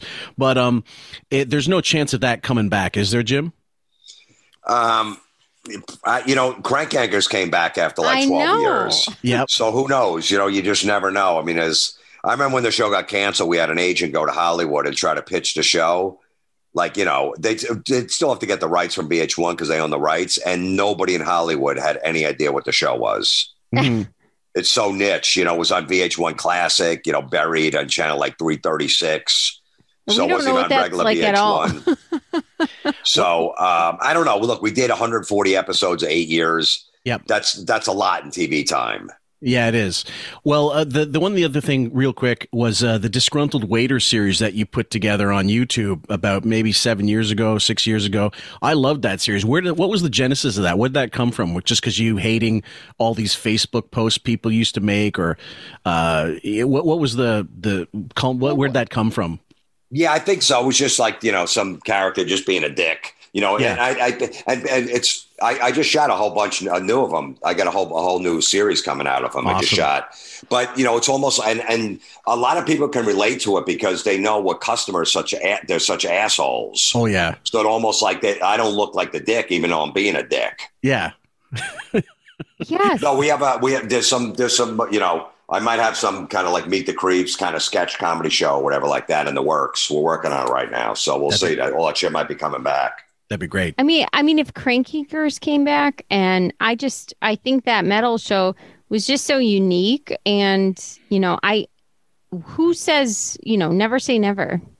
Well, that you don't know. I mean, the problem is that like people go, "What about Netflix?" Okay, well, Netflix has a documentary on Beyonce, which you know she's Right. known in every household worldwide. We're gonna have Herman Rarebell on, the drummer from the Scorpions, that was on five albums as our lead guest. Who's who, who on Netflix is going to tune into that? So we have to. It has to be in a, in a little small. VH1 Classic was perfect. It was all little shitty perfect. channel, and no one bothered us there, and they just let the show run. Yeah, well, the I loved it. Anybody, anybody can find the episodes. I think they stream them. There's several places that I think VH1 will probably still stream as well. Uh, they're just fantastic. I, I totally recommend it because the pacing's good. You guys aren't on too long. It's like 30 minutes an episode or 20 minutes an episode, something like that. And you guys are t- tight and funny, and there's crowd interaction, and the music's good too. So it's it's got something for everybody. Um, real quick, got just a little quiz for you, Jim. It's called the Dirty Sex Act quiz. I want to name the the sex act and see if you've heard the expression. You can explain it. Uh, one of them's called the Mississippi Bird Bath. No idea what that is. Okay, this is what I read, and Kayla, I apologize. It says uh, filling a, a southern girl's mouth with Kool Aid and getting her on her hands and knees while you dip your balls in it. Um, the other one is called the spice, the spicy gringo. Don't know that one either. Okay, it's called. It says stuffing a chick's ass with a volcano taco from Taco Bell and then eating it. It's awful stuff. Uh, and the last one is called Boston George. Don't know that one. These must be new ones. I guess so. This one says it's jizzing up a girl's nose and she snorts the cum. Oh God, ew! What?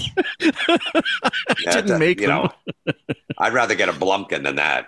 Well, that's that was some one of the ones in there. There's some of them I had to leave off because I I'd know rather, Sam's. I'd rather take a hot box. It's horrible. What's a hot box? You know, when you box somebody in with your fart under the covers. Oh, oh, that. Okay, yeah, yeah, Isn't that a Dutch oven? yeah. Dutch Oh. oven. Yeah. Maybe okay. I'm wrong. They might change them here and there. Um, I'm sorry. Any other questions, Sam? Before Sorry, I I, don't know. well, we're we're clean cut, of course. Um, the only other question from the fans was. Um, this is actually a little tough. Nat, Nat uh, Natalie P says is, she asked, "Is Robin as batshit crazy in a relationship as she is normally?"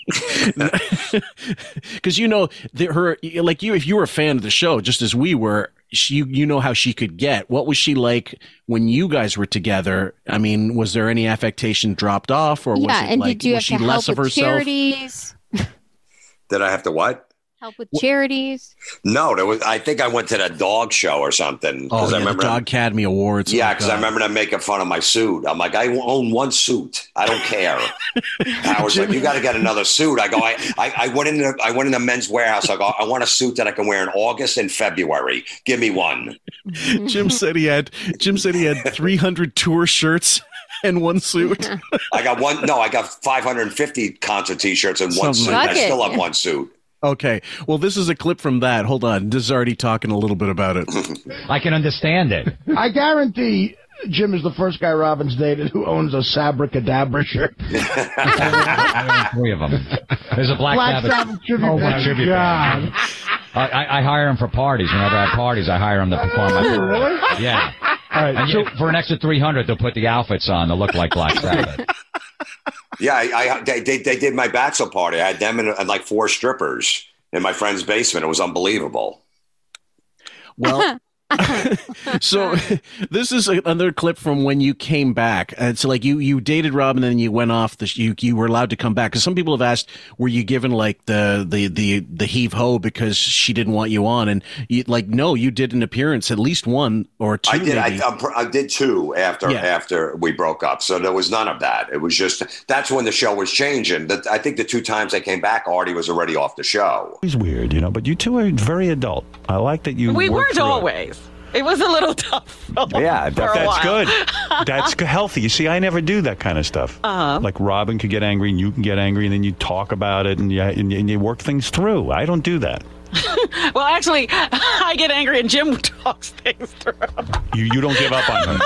When No, I don't. I mean, yeah. don't avoid her. There was a point where I was gonna. I just said, "Look, I'm I'm sorry, and I guess we're not gonna be friends." And yeah, it was it was at one point it was bad. You like to be friends with the people. Yeah, I, I yeah, I'd like to. You know, you have a relationship with somebody. You know, I just don't like to cut them off and never see him again. I feel you're a very sensitive guy. I do feel he's a sensitive He guy. He is. He Mhm. does care about people. Got a big heart. I care about Artie a lot, man. I No, you I- worried I about Artie?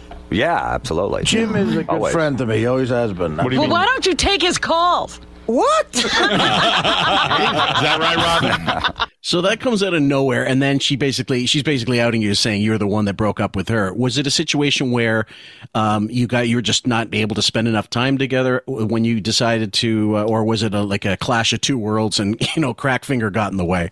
Yeah, Well, yeah, no, she did. Um, look, I did. All I know is it was prob. What was it? August, like 2007. I had to go back. I wrote this shit down, so I knew Sam was going to bring it up, and I'm like, that's fine. But so it was August 2007. I go in there. My girlfriend's, you know, death was like December 2006. So I didn't go on the show for like eight months. Yeah. And I went on the show that day and I told the story because they all knew her. Howard knew her. You know, one thing about Howard, you know, people, whatever they say about him, he probably called me at least five times after her death just to talk to me, just to talk. That's shocking. He, he, he I, I, at one point, I'm like, he's calling again? Holy shit. Like, yeah, he would just call, hey, what's going on, man? How you feeling? How's it going? Mm-hmm. And we just talk about whatever. He'd probably have uh, 10, 15 minutes, 20 minutes, you know, and then he would call again. Hey, Jim, just leave me a message. Give me a call when you can. Don't worry. He would just call a check in. That's Like he would do that. fascinating. I know he did it for probably the first like three months. And we just, he said, dude, But you know, but Jim, never- like, isn't that you know like the history? Like, isn't that odd to you to think about that sort of gesture, and then you think about how he's treated other people, and isn't that just that to me? That's bizarre. I don't know. Look, I, I he always liked me for some reason. Like right from the beginning, he did, and it, even today, like you know, once in a while, I'll email him, or maybe I was on Facebook mean, or something like that. So it's not, you know, it's still not strained or anything like that. It's not like we have any problem. I think when Metallica played at um the was it Harlem? What's that place in Harlem? The the Apollo. Apollo, probably yeah. like I don't know, like six years ago. I saw him there. We talked. That was the first time I saw him in a while and stuff. So, but anyway, getting back to so he's like, hey, whenever you want to come on the show, if you want to tell your story, if you don't want to tell your story, it's fine too. And I said, all right. And then that was like August 2007. I went on, I told the whole story.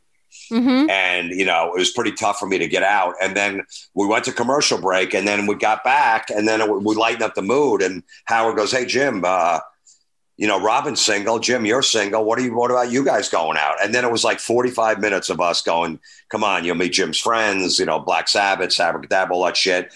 Anthony then Robin- Cumia. yeah, all all this shit, like just busting balls, like Jim. You know, I'll take you to go see, you know, some tribute bands, whatever. And she goes, "All right, fine, I'll go out with them." I'm like, "Holy shit!"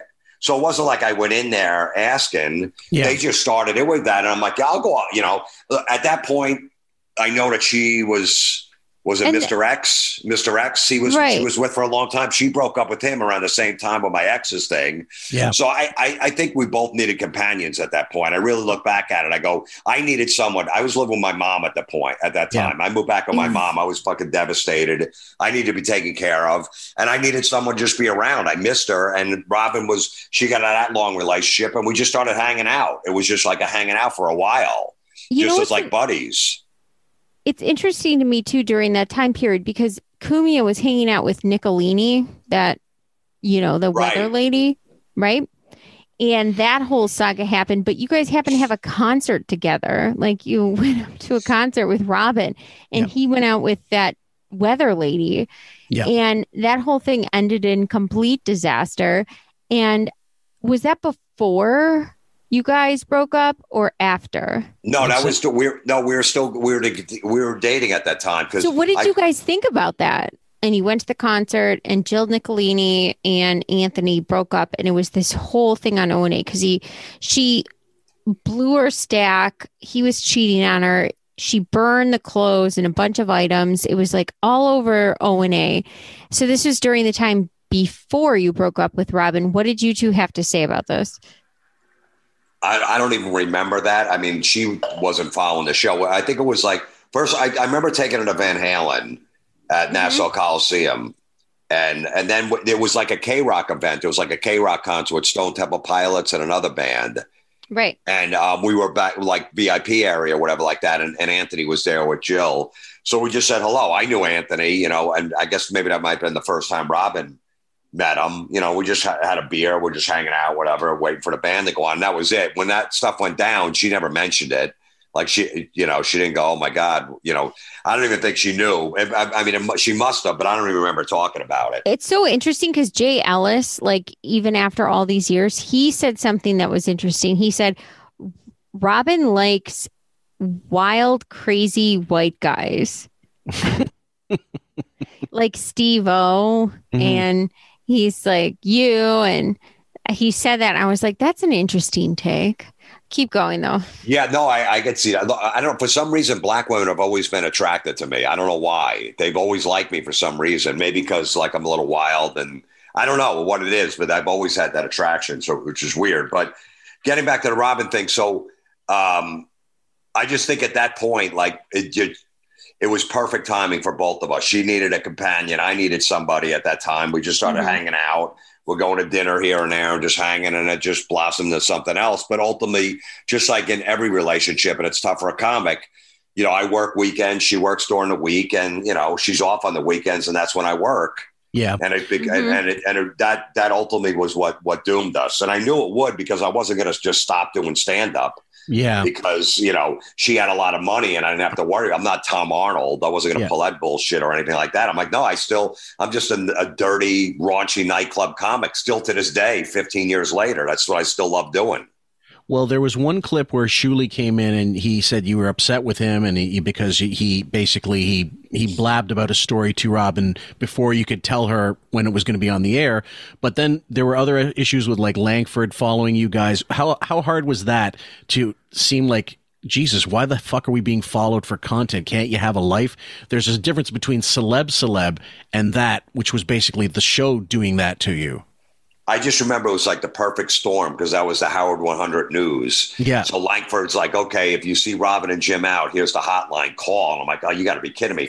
And I don't like, believe me, I don't like any of that stuff. I live a low key life. If I got to go on radio shows or do podcasts or promote something, then I'm just, I just chill. I'm not. So when that, all that stuff was happening, the worst was, you know, uh, one night there was hardly any place to go eat. So I go, let's just go here. We, I took her to Applebee's and someone called in and saw us in there. I'm like, oh, man, how was going? Oh, man. And like, you took her, you took Robin to Applebee's. I'm like, yeah. you know, I had a gift card. It was expiring. What was I going to do? I used to like the Oriental chicken salad wrap personally when I was in high school. So I'm like, shit, now people are saying fucking busting me wherever I take her. Now I got to take her somewhere fucking classy. You know, so uh, that was a little annoying. And then I, you know, I would I work at night, so I'd wake up in the morning and there'd be voicemails. Oh, you turn on the show, they're talking about you, and then they, Oh, they were spotted here, they were spotted there. That got annoying because I was like, come on, man, I'm not in it for this stuff. Right. And did she ever did she put the kibosh on that? Did she tell them behind the scenes like enough of that shit? Or did they know organically like, hey, like, okay, enough's enough? No, they did it till the end. Fuck. Wow. Oh yeah, without a doubt. Yeah, and, and I He's a remember going up there. I remember going up there like a week later. I had to go record something maybe for Ozzy's Boneyard, and Langford saw me in the hallway and he was following me around serious with the microphone sticking in my face. Christ. He's like, well, God, give me a I- comment. Give me a comment. I go, Steve, I got nothing for you. He's like, I'm going to keep following you. I'm like, come on, man.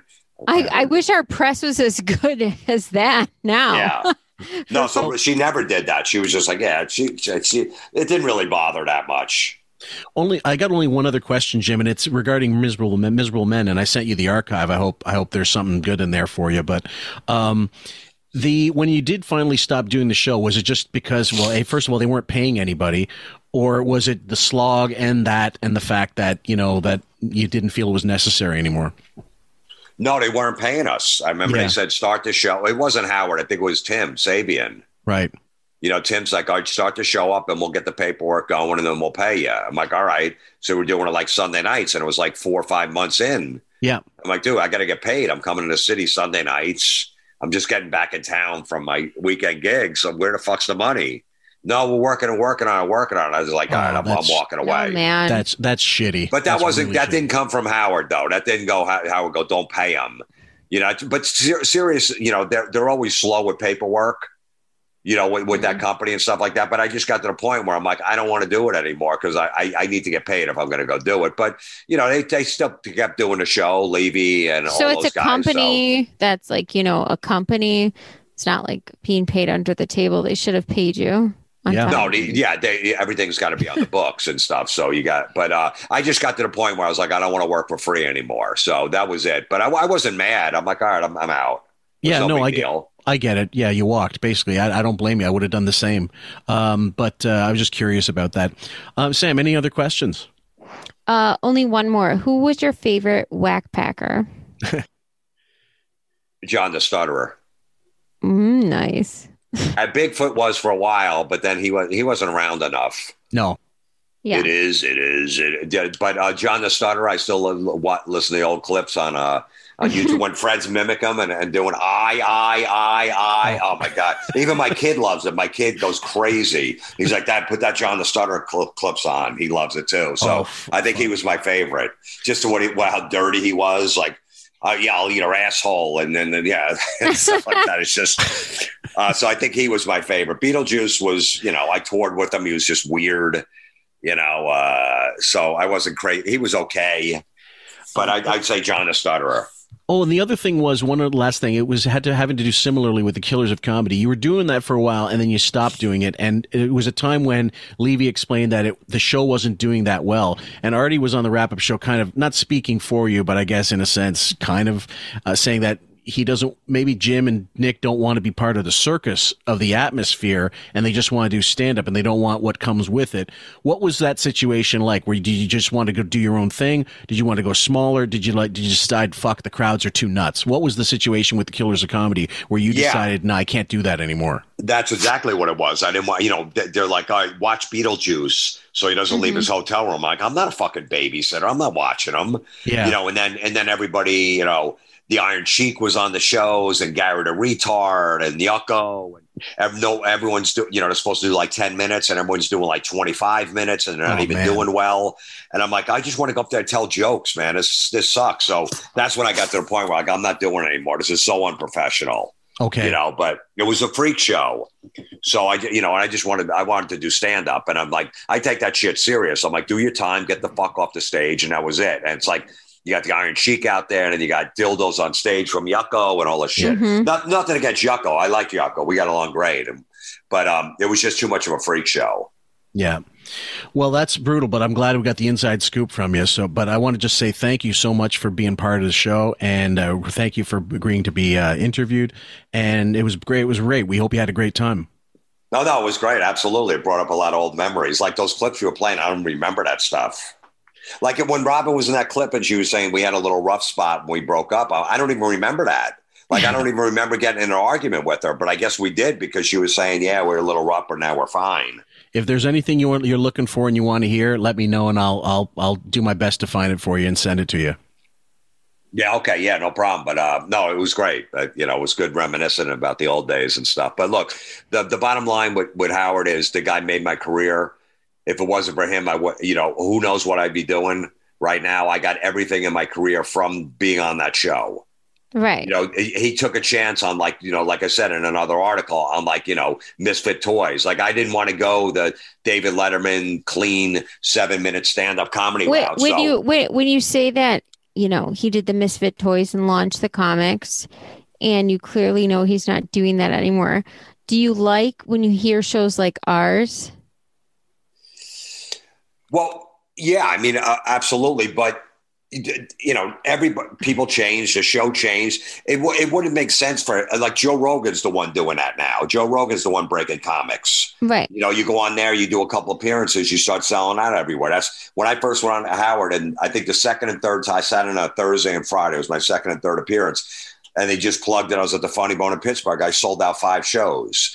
That's Right. what Joe does now. He finds these young comics, brings them on, gives them exposure. So, you do know, you, and- do you do you wish that Howard and Joe like if he could like uh, Howard I guess kind of like put down his guard about feeling I don't know some sort of narcissistic way about Joe that they could have some sort of uh I guess reunion or just you know how he shit on podcasts or do you think that's like an impossible thing that could never No, happen? I think I think it could happen if they got in the same room. But Joe Joe lives a like even though you know he lives a quiet life too. He just wants to be a comic. I know he does his podcast and he has some controversial guests on, but he's a, just a comics comic. He loves to hang with comedians. He's opened his own club in Austin and stuff. It's going to open in a couple Oh months. yeah, or. I, I heard all about it. It sounds exciting actually. Yeah, so he he just loves hanging out with a comic. I hung with him like four months ago down in Atlantic City because Joey Diaz opened for him. We hung till like six in the morning. That It was must the first time I first time I smoked weed in twenty years. Wow. Shut up, really? well, yeah, I mean, it actually took more than one one hit, you know. That's but, um, awesome.